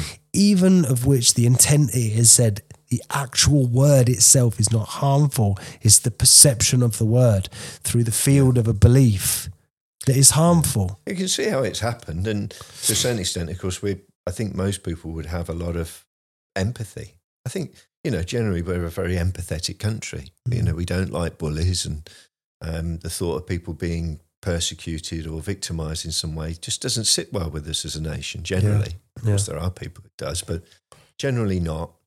Um, but you know, the truth is, a lot of the time, somebody asks my opinion. I say, "I- I really don't know enough about that. Mm. Um, it doesn't escape me that it's incredibly tragic and sad, these things when they happen. Of course it is. But sometimes now the problem is you can't not not have an opinion. Because by not having an opinion, then in a sense you're sort of disagreeing with. You've either got to It's agree, prohibition, then, isn't it? agree, or or nothing at all, and that that's that's dangerous in my book. You know, Um, polarizing. And what we yeah. are encouraged to do is either believe one thing or another. Mm. And this is the dangerous thing. A belief, right, is a series of understandings or an understanding that is dropped into your, your awareness. Mm. And that may sit or it may not. yeah, that's But your if- software. Yeah, If it Yeah. chooses to sit, I always say to somebody, like, where where did you get the belief from first? Before we enter a big argument about this, like, where do we get the belief from? From the, the, the supporting understanding of this thing. Well, this, well, that. Look, I'm asking you to use your own mind here and really challenge your own belief yeah, for me, my belief systems, like I got into a, a conversation with um, someone quite close to me, and she'd read this book, right? And the book had an underlying tone that everything in the world, everything in the society is accidentally misogynistic, right? So, um, and misogyny by definition is the hatred of women, Yeah. right? Yeah. It's a really extreme doctrine to, to Yeah. consider. yeah, So this book has then said like um, something to do with like they, they did they ran some studies and one of the studies was like um, a planning committee for a road, right? Um, they had to plan whether to close the footpath or the road or something, right? And they said, well, based on the fact that there's working hours, we need to shut the we need to keep the road open. Yeah. But the footpath was to a school. So accidentally, because we've considered the road as more important than the footpath to the school, it's misogynistic because mostly women take kids to school, yeah, right? yeah. And I, I had to ask the question, like, I believe, uh, uh, for some reason, it doesn't sit well with me to blanket statement everything No, innate. Yeah. It that is a completely like no one sat around a table and went men or women. They, But then she said, "But that's the thing; it's accidental misogyny." Well, it, it you could call it coincidental, whatever you want. But it's like you know, there's accidental racism. There's accident like like, realistically, intent means more than anything. Mm. And if the intent is to solve one problem and not another, that doesn't mean Yeah. one thing is. And it, it- Yeah. I found that really a dangerous thing to be talking about. Why we can't like flavour everything? isn't it? You know, stereotypes. Um, I mean, okay, so the idea that there's an endless amount of information available to us Yeah. that somehow, just for survival, we have to narrow it down. And so we have a lot of sort of cognitive shortcuts Yeah. through necessity because otherwise we'd just be completely overwhelmed with the stuff. With And- everything, yeah. and so they have their like categories. You know, we categorize things into that's a tree. I don't have to, you know, what type of tree and how many types of trees. It's a tree, and that helps me group all the trees into one thing. So I don't spend all my time telling you about all. You know, so a bit like we do that again and again with all sorts of different things. But that's what we have. Like the, the dangerous ones have like red berries on. Red Do you know what I mean? yeah, so you, tree, you yeah, can you avoid, can you can discern, discern Yeah, to some yeah. degree. But you know, there, there's it's sort of it's for it's cognitively efficient to narrow it down. But we can take that, you know, and we obviously that happens, and we go too far with it because we just now. And there's something there's something very secure and safe in feeling that I know, you Yeah. know, and so having I, I know that position, so I've not got to worry about it. I can just adopt a position almost because somebody else that I like said it. Mm. I don't really know anything about myself, but I do it, and actually that makes me feel better. Mm. So I think a lot of that goes on because people don't have the bandwidth. You know, they're being challenged, pulled left, right, and centre. I have you know, all sorts of, like you say, overstimulation. Just simply don't have the bandwidth to to to give these things the necessary thought that's needed. Um, where it comes to things like the sort of patriarchy and misogynistic ways and things like that, or the masculine and the feminine, I, I tend to think of them sort of as- in, in this way, where the, the, the, the masculine tends to sort of lean slightly more towards um, control and force, and the feminine more to a sort of um, the um, power, but not force. Uh, they're a subtle thing. And so, if you like, one is to manipulate and control the world and change it into useful things, which is, of course, a necessary aspect of being here and surviving and being life. But if we go too far down that road, then we quell the very sort of important creative um, aspects of our personality. Both, you know, as a man, you'll both have male and female or masculine and feminine qualities. And I think certainly in in more recent times, this doubling down on control and manipulation is problematic. Mm. It limits us, and, and maybe part of why we're we seem ourselves into a bit of a position. So, I'm you know I'm open in those things. I can understand how people jump to those sort of uh, views and conclusions, but and this pisses people off a lot of the time. You say normally it's like, yeah, but but you know, and maybe or also or whatever you know, maybe that, but maybe this too, and maybe that, and and unless you prepared to do that, which sort of puts you in a bit of a no man's land sometimes, um, it's it's not a it's not a doesn't seem a popular position to hold these days, or it's a bit it's a bit of a tricky one. It's all got to be binary, hasn't it? And then this is where, like, one of the things I've trained myself upon and tried to be as conditioned as I can on, right? So I won't polarize to anything. The belief that I've structured and formed is out of just observing. Hmm. Observing. So if we're looking at the concept of a government or a structure of um, a facility to encompass the protection and overall stability and running of this country to be as smooth and as helpful as possible for all parties. Yeah, should be. But what we tend to find is, and I just, just from an observation, like my doing my car insurance the other day, I'm 35. Mm. My car's not particularly expensive. Yeah, the insurance is a, gr- over a grand. Yeah. Mm. And I, and I thought to myself, how is this a regulated market? Well, I'm sure that they're going to call it the cost of living crisis, but if they're still making loads of profits, they shouldn't be able to do that. But then we look at things like how the government are structuring things, and then like you, what you're telling me that you're going to be banning vapes soon because they kill people, but smoking's still allowed. Hmm. Like if I if if if you're, you're saying these XL bullies need to be del- deleted from the planet, and you're going to give us all two hundred quid in order to do so, right? Because what these dogs are dangerous, but thousands and thousands of people don't kill themselves by drink driving Mm. on a monthly basis. Yeah.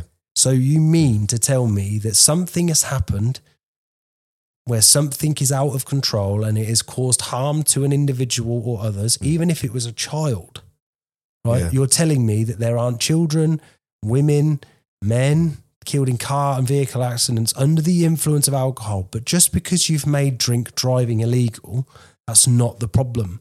The solution is to ban alcohol, but they don't do it.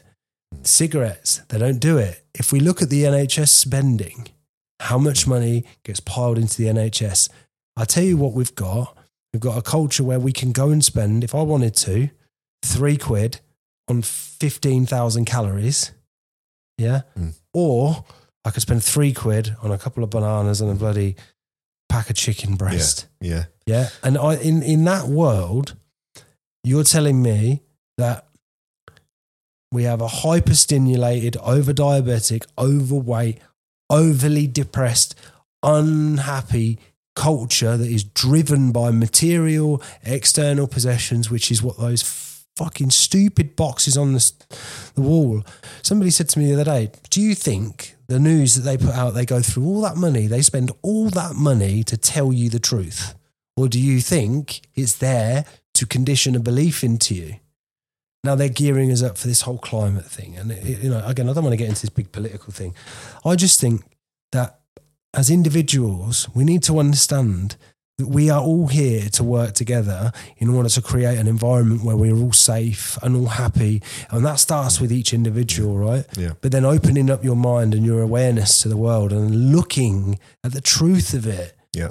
If there was some guy in your village taking your money and you knew he was spending it on a load of bullshit on the on the proviso that he'd fucking grit your streets for you, and that was barely happening, and when he did it, he just fucking nipped out and put a few mm. crumbs every like. Mm.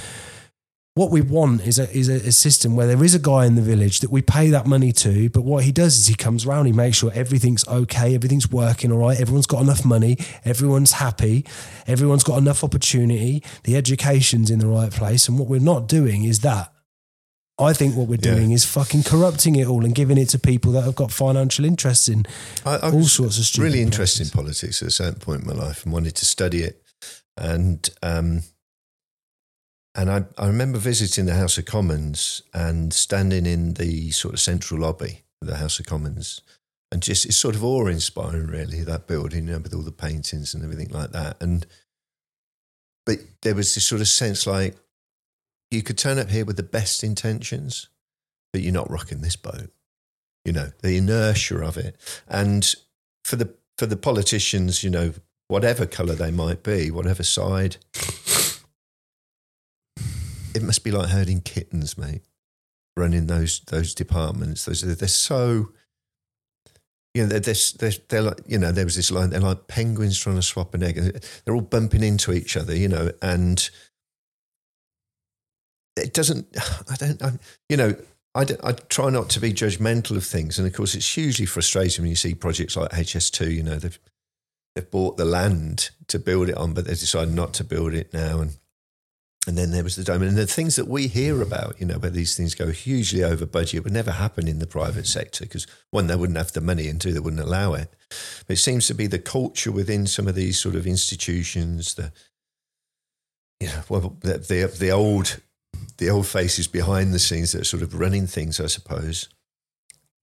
I, I, I would have no idea what to do about it and and, and what to replace it with. Um, the, the sheer waste, and of course, all that does from our point of view is it, it, it erodes our confidence in it, Yeah. and so then we become begrudging taxpayers, or you know, we're or suspicious of, and then of course, you know, the the um, conspiracy theorists, you know, there's plenty, there's been an explosion of conspiracy theorists online and, and talking about these things and how they want to interpret it. To me, that feels another form of distraction. You know, like I used to be a gambler when I was younger, so Yeah. that was my form of distraction. And in a sense, there's nothing wrong with trying to distract yourself from the uncomfortableness of being human. It's a very natural thing. It's just sometimes we've we've chosen shitty methods to do it. We all do it. Right? That's all we Yeah. do. Yeah, yeah. Um, but this, you know, it's a the, the Earth's flat or the Earth's round, and you sort of go, okay, let's say the Earth's flat. Nothing changes. Nothing changes. Zero. But you're spending hours in your bedroom, you know, online and arguing in forums around something that sort of has, you know, if it was round, it was round. If it was flat, it was flat. You're telling us it's flat. I thought it was round. Oh, no difference. You know, what, what a terrible waste of time. What, how is that not some form of sort of distraction from? I think what it is is is a, is a is a what we have right is a demographic of people, and I have been party to that. Right, is where we get so uncomfortable trying to figure out what the fuck is going on in our lives, and then we start to go, actually, this doesn't feel right. So I'm going to start exploring things that do, and sometimes we'll jump on the, the Mm. fucking. Look, and don't get me wrong, I've delved into the flat Earth stuff. Yeah. Just had a look Yeah. because I thought, right, my job is to not polarize to any opinion. And if I look at where the belief structure for me to believe anything, where it's come from, normally school, Mm. and then you'll see pictures online, but I've, I've no personal experience or evidence to the to the latter. Mm. And if there's certain things that are capable of being lied to us for a long, long time, a really long time, you know, then certainly these sort of things could be could it's like it's not outside the realms of possibility, right? But at the same time, the likelihood is slim. Mm. So I'm not going to fucking die on that hill, Mm. Yeah. willing to try and find out. yeah. What I am going to be is I am going to remain open minded to all possibilities whilst in pursuit of my highest self. Because it's like picking picking a pursuit of becoming who I could be. And who I could be and who I'd like to be, I would like to hope are rel- relatively similar. Yeah. Hmm. Because that makes the path to execution much more easy. Um, uh, sorry, more direct. It's not easy. It's never going to be easy. But the the pursuit of trying to establish outside environments is a, is another metric of, of attempting to feel safe. Sure. Yeah. It's like I need to know that. It's like if you suspected your partner was cheating on you, you'd want to know. You'd be looking on her page. You'd be looking at this. You'd be checking that. That's safety. That's fight or flight. That's the list. Like if you think about it, if I was out in the, in, I was out in the world and a fucking lion turned up, right? My brain instinctively is going into the same fight or flight mode that it often sits in for any other number of fear or causes Yeah. my brain will begin to list exits like at a rate that I couldn't comprehend. I would start, my, I would be gone, and I would just turn. And once I've turned, my brain is going to look for the escape. It's going to try and find that, like a computer would. Hmm. That's our heart, that's our software. Yeah, it's just innate without chemical change. So this is what happens to human beings is when we get into a state where we're, we're experiencing something negative from the outside, we begin to list the potential areas where this source of trauma could come from. It's you, it's you. This is where suspicion and uh, like all this paranoia comes from. Looking to the outside world, and the feeling of anxiousness and overwhelm happens to us because we haven't created safety yet. So when we stay in that state, we're almost on the fence, ready to run, like the cat that's just fucking heard something. Yeah. It's ready to go. Yeah. But when we stay in that state, we can't think about anything other than there's a fucking ghost at the door. Yeah. Yeah. So so what do we, need to do? so Relax. exactly right. relax a bit, or at least, yeah. I mean, we, you know, this this idea that, in a sense, we spend too much time cusping in that fight or flight or hyperstimulated yeah, uh, state is the door that opens to allow all the illnesses and the and the, the problems in. Right, you know, it's the biggest it's the biggest killer stress. Yeah. and, and what have you. So, you know, rather than waiting for iPhone 16 to come, that's going to be the answer to all our prayers. You know, and then we'll be fine, or maybe not. Um, you know, how how do we how do we find the space to chill out a bit, find a bit of bit of uh, expand a little. Don't feel so cut. Don't feel so.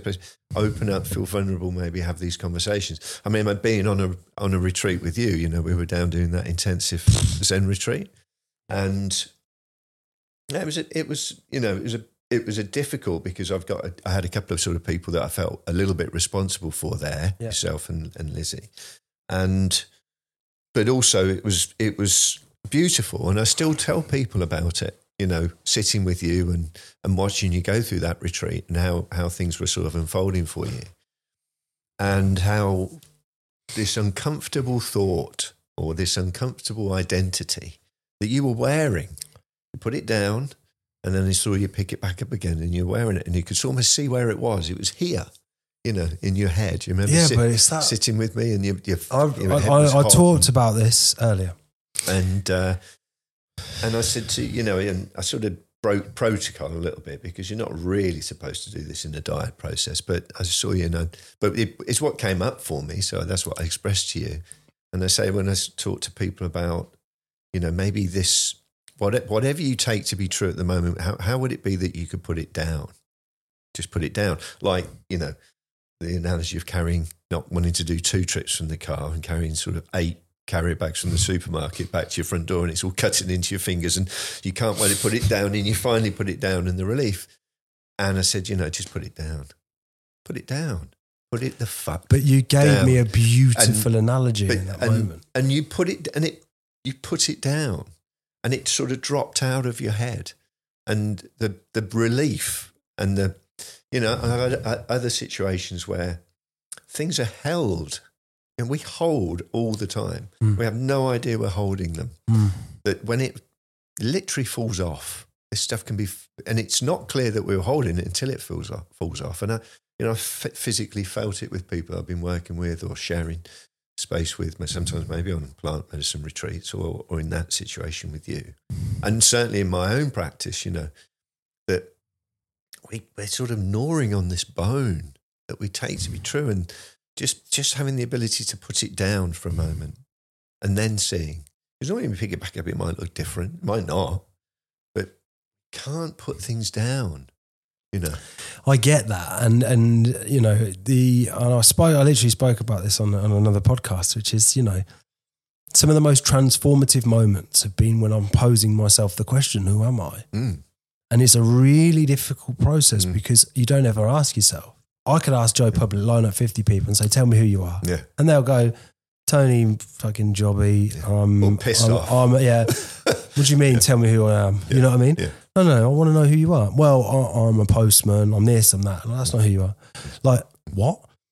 And that dyad process was fucking traumatic because, like, after, because it was five o'clock in the morning till 11 o'clock at night and it's fucking intensive and it's Yeah. hard Yeah, work. Where, yeah. like, I had this moment where I, I had it. I went outside, I saw the Mm. horses, and in my head, I was like, one of the horses trying to fuck the other horse. And I was like, go on, son. And in that moment, I went, oh, that's who I am. And it's subjective to who I am in each moment. Who I am is who I am in this moment. And the barometer of who I am is only indicated by how I'm feeling, which also changes on a minute by minute basis. The essence of me will always remain, Mm. but the barometer, like, it just moves. Mm. Mm. So the key is to go with it Mm. or not. Mm. But you're not fighting yourself. You, you feel sort of in those moments, maybe when you have those little breakthroughs or moments of clarity, you feel unfettered. Like it's, it's sort of like all those things that you felt were were you or essential to you as your identity that you were sort of waking around. You know, so sometimes have this stuff come up for me when I'm on retreat where in the certainly in the early part of the retreat when you're sort of detoxing and, and shifting a lot of shit out, you know, which tends to be the case, doesn't it? And then it sort of goes over a hump and eases into the final days. It always feels like a bit of a detox. Is this sort of the analogy of the coat, the bad coat. You know, sort of I'm wearing this bad coat and it's it's not it won't keep the rain out and it's got holes in it so the wind comes through and the pockets have got holes into things fall over, but it's just long enough to fucking trip me up. On on the on the odd occasion, somehow it's just right. And you think, that's a nice bit of schmatter, that, you know, Yeah, spot yeah, on. yeah. But most of the time, it's not fit for purpose. But you're wearing it and you say to yourself, I'm not going to wear that coat anymore. So you take the coat off, put it down, you walk along, and fuck me, before you know it's back on. You don't even realize you put it back on. And those sort of old sticky habits, that old conditioning way, those old things, it's very much like that for me. And that's why it's doing those sort of retreats, doing some of these these practices, if you like, challenge it. And they may not give you the answer, the clear answer from it, but it will challenge the your supposition or your your assumption that that's true. Mm. You know, just it could, you know, the first step of all these practices it seems, seems to me that you could entertain the possibility that it could be another way. That's step one. Mm. If you can do that, then it's open, right? You, but you've got to allow the possibility that things could be other than they are. Yeah. And lots of people don't, you know, I've had people sit with me and they've gone, you know, they do the usual thing and they moan for 10 minutes. We go, I can't complain, right? Yeah. And, um, and you seem to just go, you, you really know, don't you? You really know what's going on. And yeah, yeah, yeah. And you go, how is that for you? Like shit. Mm. But it, do you not think it could be another way? Mm. No, no. And I, and I remember being this happened. I was a bit this. I was a bit naughty, really. But I was out for dinner, and I was sat next to a, a, a good mate's girlfriend who, you know, was going through a lot of stuff, and we'd had a conversation on a previous occasion, which was really beautiful, actually, and sort of felt this incredible sort of somatic contraction when she told me how she viewed herself, which was very low. You know, she sort of saw herself at this point being lower than anybody else, and it sort of crunched hold of my heart. It was an extraordinary sort of feeling. But anyway, this was a couple of weeks later a month later, and she told me why she was challenged and, and felt sort of depressed, if you like. And um, so I said, well, you know, in a sense, maybe there could be another way, or um, have you, you know, very light sort of considerations of maybe making a few changes potentially. You know, if we do the same thing again and again, why would we expect anything different to happen? You know, classic sort of. And um, and she told me maybe four times, four or five times, what the problem was. And I said, "Oh, I, I understand. You know, we spoke before. I understand it's very difficult and everything like that. But you know, do you think it could be? You could maybe change something about it, make a little change, something. No, no, because this is what's happening." And told me again. And after the fifth time of telling me, I think I'm out for dinner here. You know, it's out for dinner. I'm not. And I said, "Well, all right, you crack on with that then." She went, "How dare you?" How dare? And she really got very angry with me, you know. But I'm sort of saying, well, that's what you're doing. You know, you, you, you know very clearly what the, the problem seems to be, but you can't even entertain that it could be another way. So, with the best will in the world, I'm just out going to have my dinner, you know. And uh, she got really upset with me for it. Yeah. But it's like we double down on the very thing that we dislike, you know. And Well, we put it's all of our chips on the fact that we think that this is the only way, and actually, because it's the way, it's safer. And what people don't want to understand, or what, and again, again, I'd hate saying the word "what people," like some people, I sometimes have formulated a view on something, and I will repeat the problem out loud to other people, which I would call moaning. Yeah, when you're just whinging about the same shit, Mm. right? Mm. But when you take the the the the simple notion of the fact that the problem is the problem, it is what it is. Okay, Mm. your view on the problem creates the innate energy that the problem can take from you. Which is why a parking ticket to somebody can be the worst thing in the world, Mm. or can mean nothing. Mhm. It's a piece of paper. Leave me alone. Mm. You know? And, but to all people, a parking ticket is a parking ticket. Yeah, yeah. It's all, to Yeah. all people, a parking ticket is a parking ticket. If your name's on the letter, unless you didn't do it, like, it's yours, Mm. right? You got to pay the 35 quid, if not 70 in Mm. two weeks if you don't fucking pay. But what we tend to do is we tend to sit on it and go, hmm. And for me, it's just like, I've, I've learned to go, I'm just going to pay the fine, it's gone. Yeah, that's an interesting aspect of life that, again, became clearer to me after attending retreats. And, you know, I, I as you know, I was in a quite a difficult situation with Joe at the time. Joe was poorly, my wife, and when I got respite during those periods of care, I, would go away and do an intensive retreat like we went on, you know, which was I think it's hardly respite, but I got the I got the sense this was very important work and it was something that was needed to be done. And not that I had any great revelations on some of the most of these, but the thing I noticed most was I could come back into a situation after having of two or three days away. And for all intents and purposes, the situation was exactly the same, you know, uh, impossible really at, at that point. But it felt very different. It felt very different. And it felt like I'd been dipped in Teflon, like the slings and arrows of the situation and the, what you found yourself in just didn't seem to stick or hit you like it did before. So, what was going on there? You know, that fascinated me that these very similar situations could feel so different from almost one day to the next. Maybe morning to the afternoon can feel very different. And I realized that was me.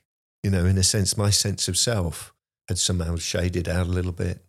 There wasn't the, the victim there to be hurt and triggered as much as there was before I went away. And no doubt, you know, that you armor back up again in time, uh, or, or, maybe not as much as before, but it tends to come back on a bit and you can start to feel hurt and sad and everything. But all intensive purposes and also for sort of a bit of context and reference, like that was like end of life cancer. Yeah. Like that you were having to witness in a loved one. Yeah. And at times you needed to go away and treat yourself. Yeah. For the the the the, the innate crisis that you're in. And to say that you returned covered in like effectively felt like Teflon mm. with all these slings and arrows of yeah. like real difficulty. Yeah. And actually weathering not the outside, but adapting your inside to become more present yeah. for some the person that's in it. Yeah, I mean, uh, carers. Yeah, I was really keen on doing something for carers. So with cancer care and Macmillan and stuff like that, they tend to get very good support.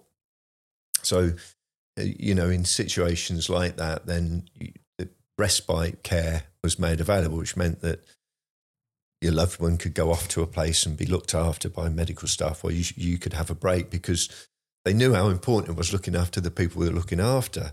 And a lot of the time with carers, they sort of neglect that they're important in it, but they're really important in it, you know, to, to be able to be present and care. And it makes a big difference to the person they're looking after too. I was lucky because Joe was sort of this amazingly strong person and a nurse. She was a nurse as well, wasn't she? Yeah. And so, you know, she she was far more aware of what was coming than me, if you like. So no doubt that made it a um, an easier process to go through, I'm guessing but it, it was marked. Eh, you know, those those ex- little experiences in time when you're sort of walking the path and doing this self inquiry and, and, asking those difficult questions of yourself. Sometimes it's thin gruel, mate. You, you can do many miles on the path and you get dragged through ditches and you got thorns stuck in you and you know it's uncomfortable and painful and you're exhausted and you're questioning why. And those little moments of nourishment, I call them like nourishment, those moments in time where you really notice the benefit of it is enough. And it and that's how powerful it is. Those moments of the unconditional love mm. shown, you know, the presencing shown. Yeah. This is and sitting with beautiful people. You know, I remember being on one retreat once, sitting with what I consider beautiful people that ticked all the boxes. You know, they were successful, they were beautiful, they were articulate, they were intelligent, they're affluent, and they were in bits was sitting with them and they were so lost in their suffering. And I remember coming out on one break and standing outside in the in the sort of country air and taking big breaths and thinking, fucking hell, you know, this is really challenging a lot of our assumptions of what it is to be okay. Yeah. And just how important this work is to do. Mm. You know, that was my revelation from that three days sitting on a spike, right? Not a lot, but it, but it was it was um, it, it's powerful enough that that form of unconditional love mm. that it might show up in that little glints is powerful enough to withstand a lot of the the difficulty in the dark that comes in you know just life mm. situations mm. really I believe like something that again that it's taken me a long time to really fucking grasp it. But could you imagine these moments that you've experienced where it's just like, do you know, when you, do you know, you try and swim the length of a pool underwater and you, you, it's a bit further away than you anticipated and you're gasping for air. And we all know what that feels like when you come up and it's like, sometimes I've had these experiences where it's like night and day. Yeah. Like, what the fuck? I've had this moment where something has shifted in me. Like one of one of my first retreats this year had come out of a really deep, dark, dark depression. Dark. I'd put so much effort into rebuilding my life, my relationship. Mm. And I got this six figure job, I got a nice new car, my relationship. And I realized I wasn't getting the validation from the outside world that I needed. Right. The the acceptance.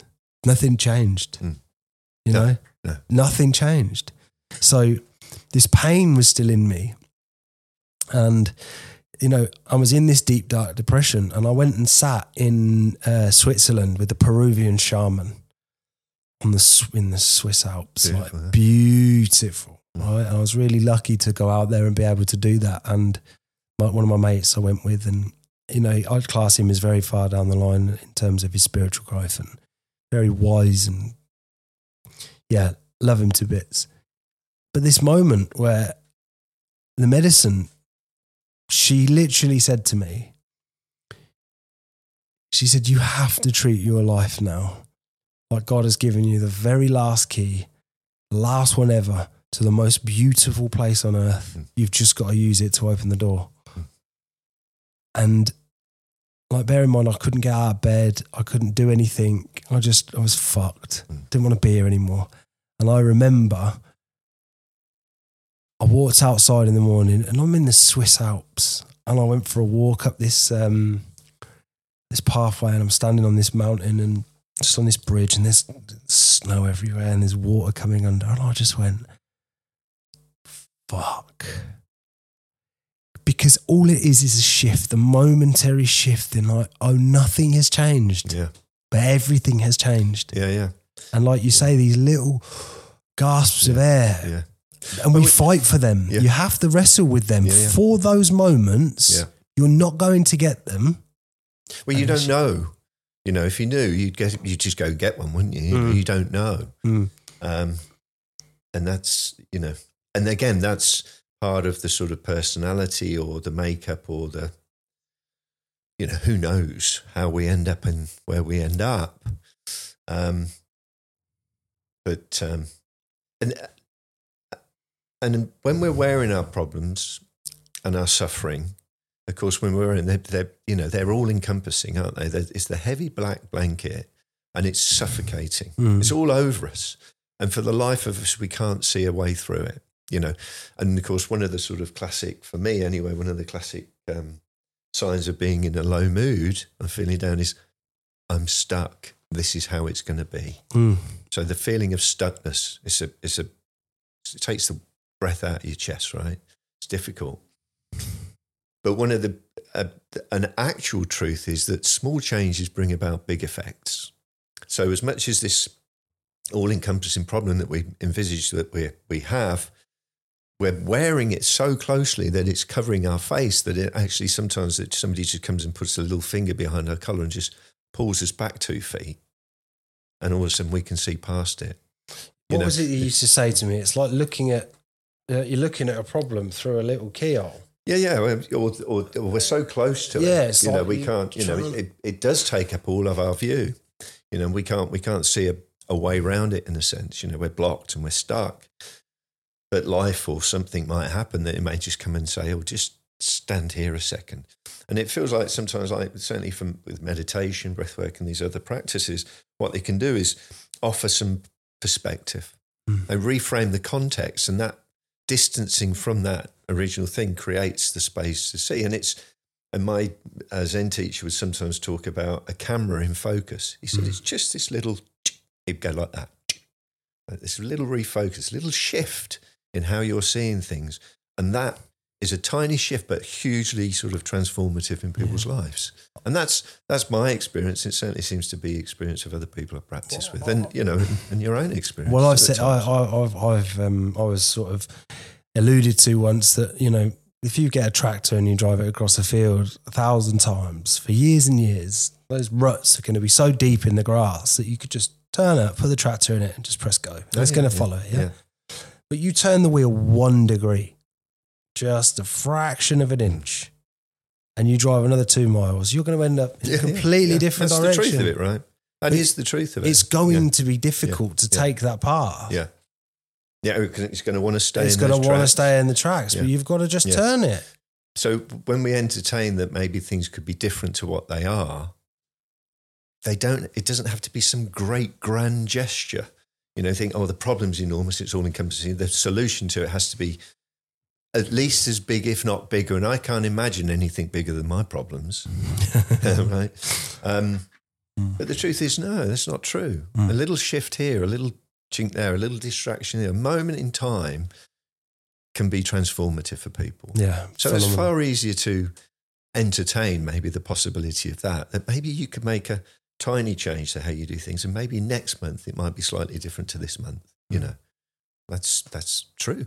So before we before we like wrap this up, because we've you know we've had a hell of a hell of a conversation here, and I knew it was going to go this way, and this is why I wanted to get you on because we haven't really needed to touch on the business stuff. We haven't. We've really, you know, entered a a beautiful version of a conversation, which I'm really grateful we did.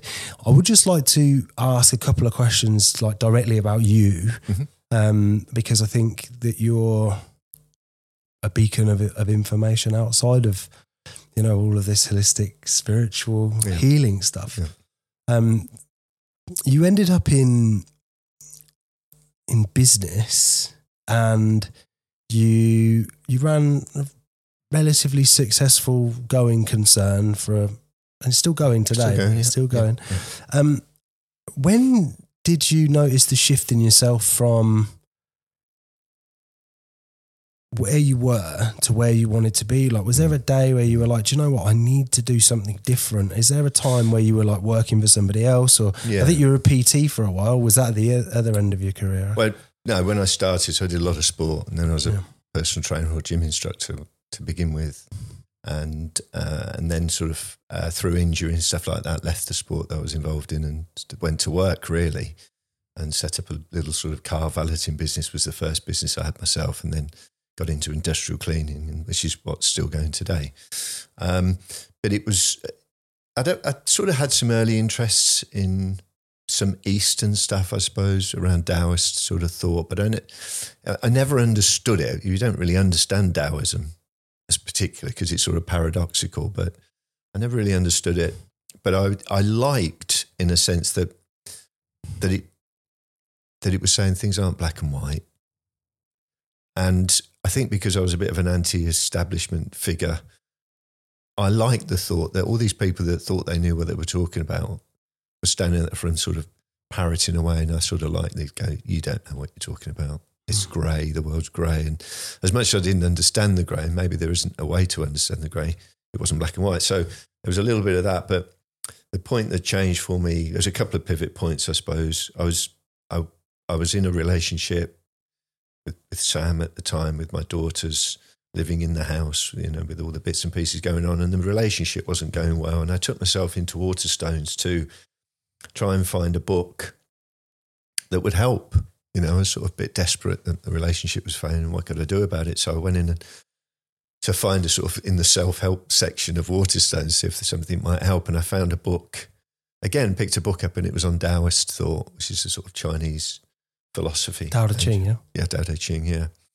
And I loved that book. It was it was a transforming moment for me. Now it didn't save my relationship, as it turned out, but it did get me into education. I started studying, going to university, and started practicing yoga properly. Maybe for the first, you know, 20, 25 years ago now. And and then I met Joe, and we we, we married, and then through that process, Joe became ill. But all the time, Joe was a she, she was already awake from what I could make out. But all the time, she was very supportive for me to go into yoga and start to do meditation practice because there was a thought that maybe we could have a, a space where people could come and practice and do that practice there and teach there. So I went through all of that. And Joe, obviously, Joe's illness um, progressed and became worse. And, and there was a point in time where I had two sort of businesses running. And I, I made the decision to shut half the business down so that I could be at home more with Joe. Um, and so I would tend to work in the mornings, a bit at home in the afternoon. That was a big pivot point for me. I I took my foot off the gas of earning purely earning money and the trappings that came with money and all the, the, the bits and bobs and trinkets. And Joe wasn't at all impressed by that stuff really, and decided that actually the quality of life that I could have with Joe in the remaining time that she had was more important. And so I made that decision, reduced the business by half, reduced my work load by half, and carried that on. And then, you know, when Joe passed, um, I took, I mean, it was a difficult time, but I took a lot from Joe and wanted to share that with people going forward. So I started to facilitate at festivals and retreats and volunteer my time for people in recovery in a 12 step mm. addiction recovery yeah. and helping people with their with their practice and and that and I've really since 2015 is what I've focused my time doing so um, trying to trying to help people find the stuff that I found helpful from the retreats yeah. that I and the through the practices that I had that had this sort of very practical real world application of being in difficult situations. And and then you know through that the invention if you like of this this new product which is to you know which is a new business venture that's sort of going to roll out over the next 12 months or so is was all driven through that sense of trying to help people find that sense of stillness and peace in themselves. Mm-hmm. unconditionally not because of mm-hmm. but to touch into something that is unconditionally present and and and good in and of itself, which I believe everybody that's everybody's birthright. Yeah. And it's what all the wisdom traditions point towards. And it's been my experience and that seems to have been the thing that gave my life purpose and meaning.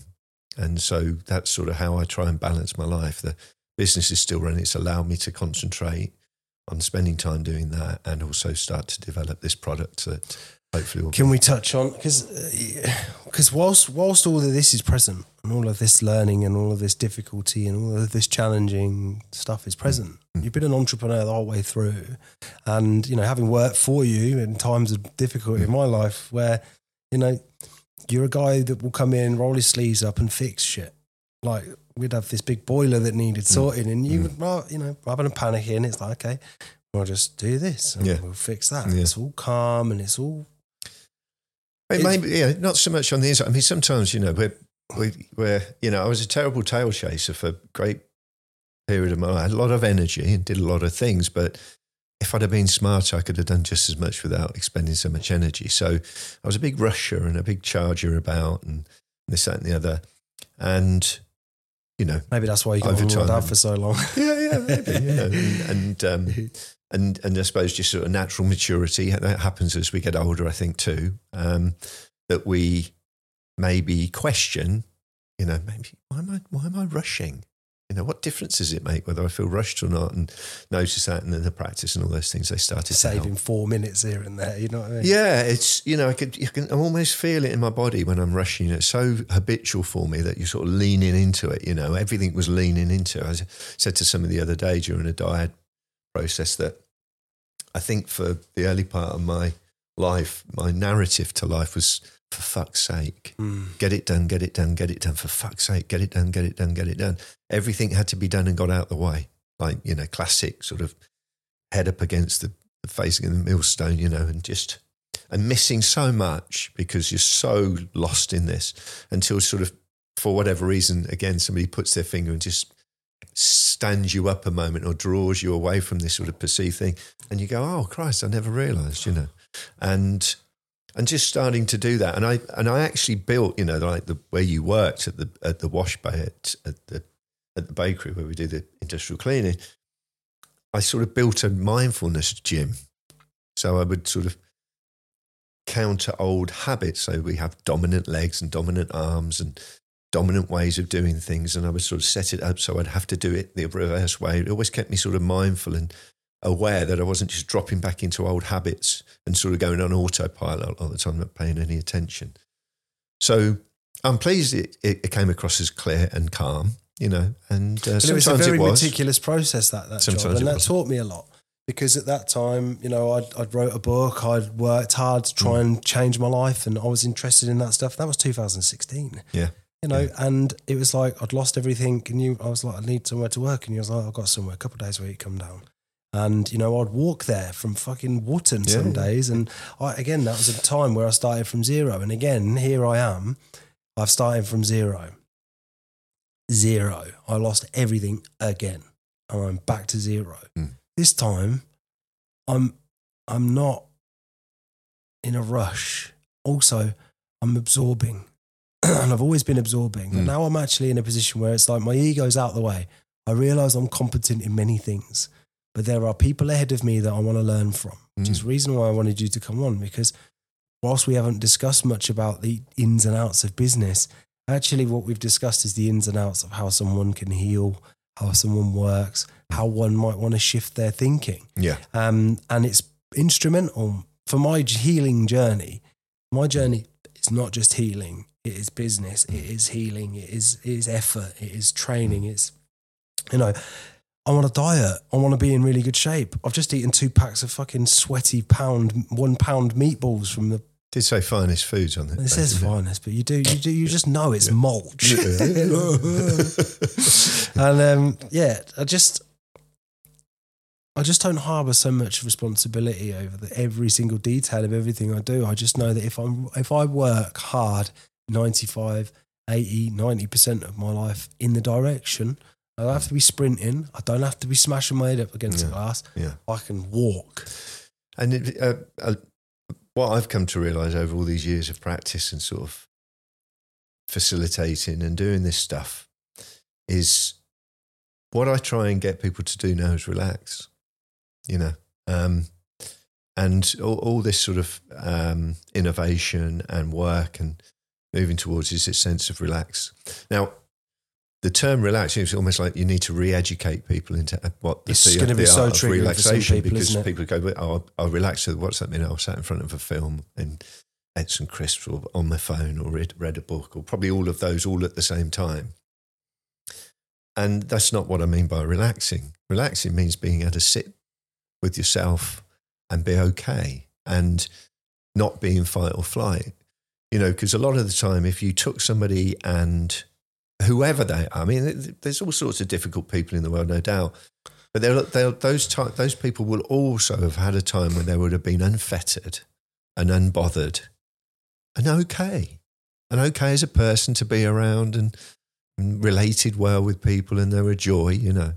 And most times people people can tap into something in themselves which is innate, as I believe, mm. innate, but they'll do it not from a place of fear.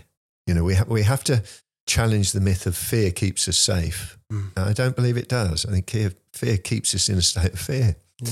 And so helping people relax and get into their body and feel their body and come into the present moment and all those things that we hear about, you know, your Eckhart Tolle's, the power of now and everything like that.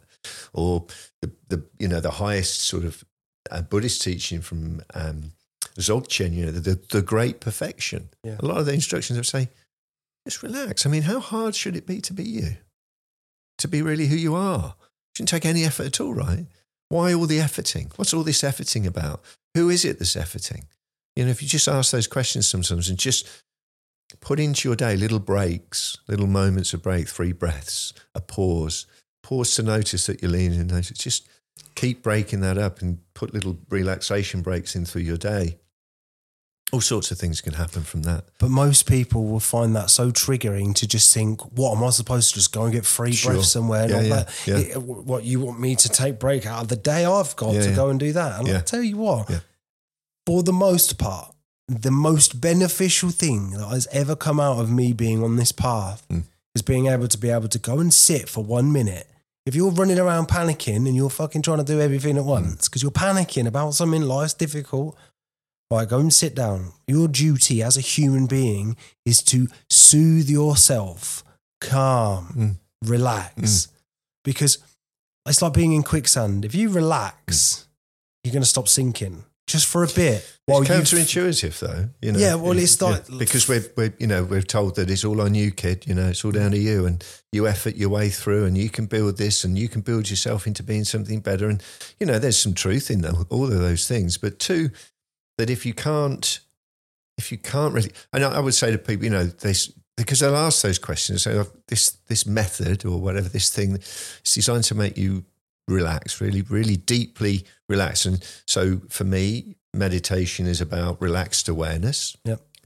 Um, and that's relaxed, relaxed awareness. So you're very aware, but you're not caught up in, business, you're not doing anything with things. You You're know, not sort trying to just- spin the plates. You're You're, just watching present, this plate. You know, it's just present and available and open and free. You know, very simple. But that that's for me relaxation. So what I would say normally is say, look, let's do that first, and then we'll have the conversation about what that means. And I very rarely have the conversation about what that means once they've relaxed. They normally know. Stuff will come, it'll become clearer to them because they've created a bit of space in themselves, you know. And the stuff normally bubbles up and resolves. You very rarely have to have the conversation afterwards. Yeah. So to wrap up, I always ask my guests if you could go back to a time in your life where you, if what you knew now Mm. would have really changed the course of the path that you were going on, accelerated it, as if somebody, y- you know, that's watching this could do with that information, or even me, Mm. if you could go back to that time and you think three things that you know now that you would have accelerated everything Mm. by some magnitude if you knew this 25 30 years ago when this all this started Mm. what would those three pieces of information be if you were sitting down with yourself for a coffee Yeah. It, that's that's a tricky one for me. I, because if I, yeah, I suppose I always think if I knew now what I, if I knew then what I knew now, I wouldn't be, I wouldn't have been me then. Mm. Do you know what I mean? So, Mhm. you know, this whole hindsight thing, if, if I'd have known that, you know, how I separated from uh, my partner at the time and the girls, that, that was, I'd seen my parents separate that way and there was anger involved in it and that wasn't handled particularly well. Um, although, you know, saying that we've got through it and we all have very good relationships now, thank God. Mm. Um, yeah, just just these just these you know the the whole the challenging that whole sense of uh, of of rushing and personal efforting. It, it seems to be this sort of natural. There's a there's a dance between these two. It's like my t- my teacher would sometimes say, like it's it's like being in a rowboat. You know, sometimes you need to get on the oars, you need to crank those oars to get out the harbour, but then sometimes when the wind blows, you pull the sail up and you just get on the tiller. So you put the oars down. And it seems to be about getting that balance between those two aspects of life, really, Okay. is something I've come to. Um, and whether that's just something you naturally mature into, I think it does. Um, but, you know, I was thought talking to you and you having these interests around these subjects and talking to younger people than myself, which happens a lot because, you know, I'm getting to an age. But um, I just think, God, they're way ahead of the curve, you know. I wasn't having these thoughts till I was 36, Mm. really, asking these questions. I was doubting the, you know, what I took to be true and, and starting that process. And I see lots of people there, they seem to have huge amounts of inf- information, deluged by information, which of course isn't helpful, but they're also asking some interesting questions. Mm. And that that's a great thing. So Good. yeah, that's that's all I can say. I, I I really don't have many regrets, if any. Mm. You know, I sort of think, well, you know, that was my lot. I sort of did the best I could, as you sort of pointed out about the people around us. You know, and I never never wanted to be an arsehole or upset people particularly, even though that might have happened.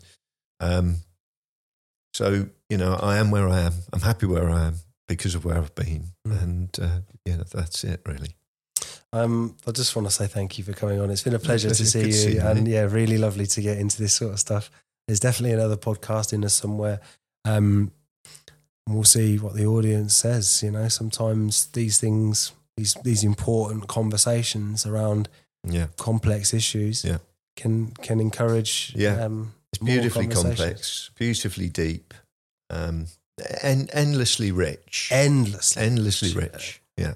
It, it's So you know what's not to like if you if you want to be if you want to be into something, you know, learn about yourself. You know, when did you read the manual for this bit of kit? Right. we, we we blame the world that there's no there isn't one. That's right. But there is. Yeah. Yeah. Yeah. You have Yeah. to write it. Yeah. You have to understand Yeah, it. You yeah, have to like yeah. develop an understanding of it because then when you're in a relationship with someone, you kind of got a manual to hand to them. Like, Yeah, They're right, the mirror, right? Reflecting there's back some at. Yeah, here's some yeah. stuff like Yeah. any relationship that I'm in, a friendship, Yeah. uh, partnership, whatever. I have boundaries now, Yeah. and it's like, look, this is who I am. These are the things that I am into. Yeah. This is the way that I am and what I like to do. If you want to be a part of my life, which I'm happy for you to be, like I just need you to respect these through Yeah, these are good, things. good qualities, Yeah right? Yeah. And because we can't really set parameters and we let people behave how they behave and then we just keep in that environment and we're like fucking hell these assholes like well it's fine Yeah. um, and Take stand- breaks well. standing in your own frame Yeah. you know that's take breaks on yourself. You know, take breaks from working on yourself. We can sometimes micromanage ourselves into Fucking into hell. corners, and you know, take breaks and be kind to yourself. You know, that's a big one. I did ten like I've done ten ceremonies this year and I'm, and I'm so glad now that I've come to a place where You've got some. I, I, I like, after the last one I was like don't need any more for a while yeah, good. I'm Yeah. actually sitting next week um, with a friend one to one um, but Mm. it, it's been such beautiful 2017 since I did that. Yeah. Yeah. It's beautiful work, man. It, It really, can be. It can be. Yeah, find the right people. The Um, shaman I've sat with the here right is shaman. phenomenal. have a good intention to do some serious work, you know, and uh, set and setting, all those sort of important things. oh, Not- yeah. It's it's it makes Not a a huge difference. with some guy Yeah. with a bag of fucking. Yeah, no, that could be horrible. right. Thank you so much again. Um, I look forward to seeing you again soon. And uh, yeah, uh, thank you all for coming along to this this episode of the Real Roadmap. And uh, I'll see you next week.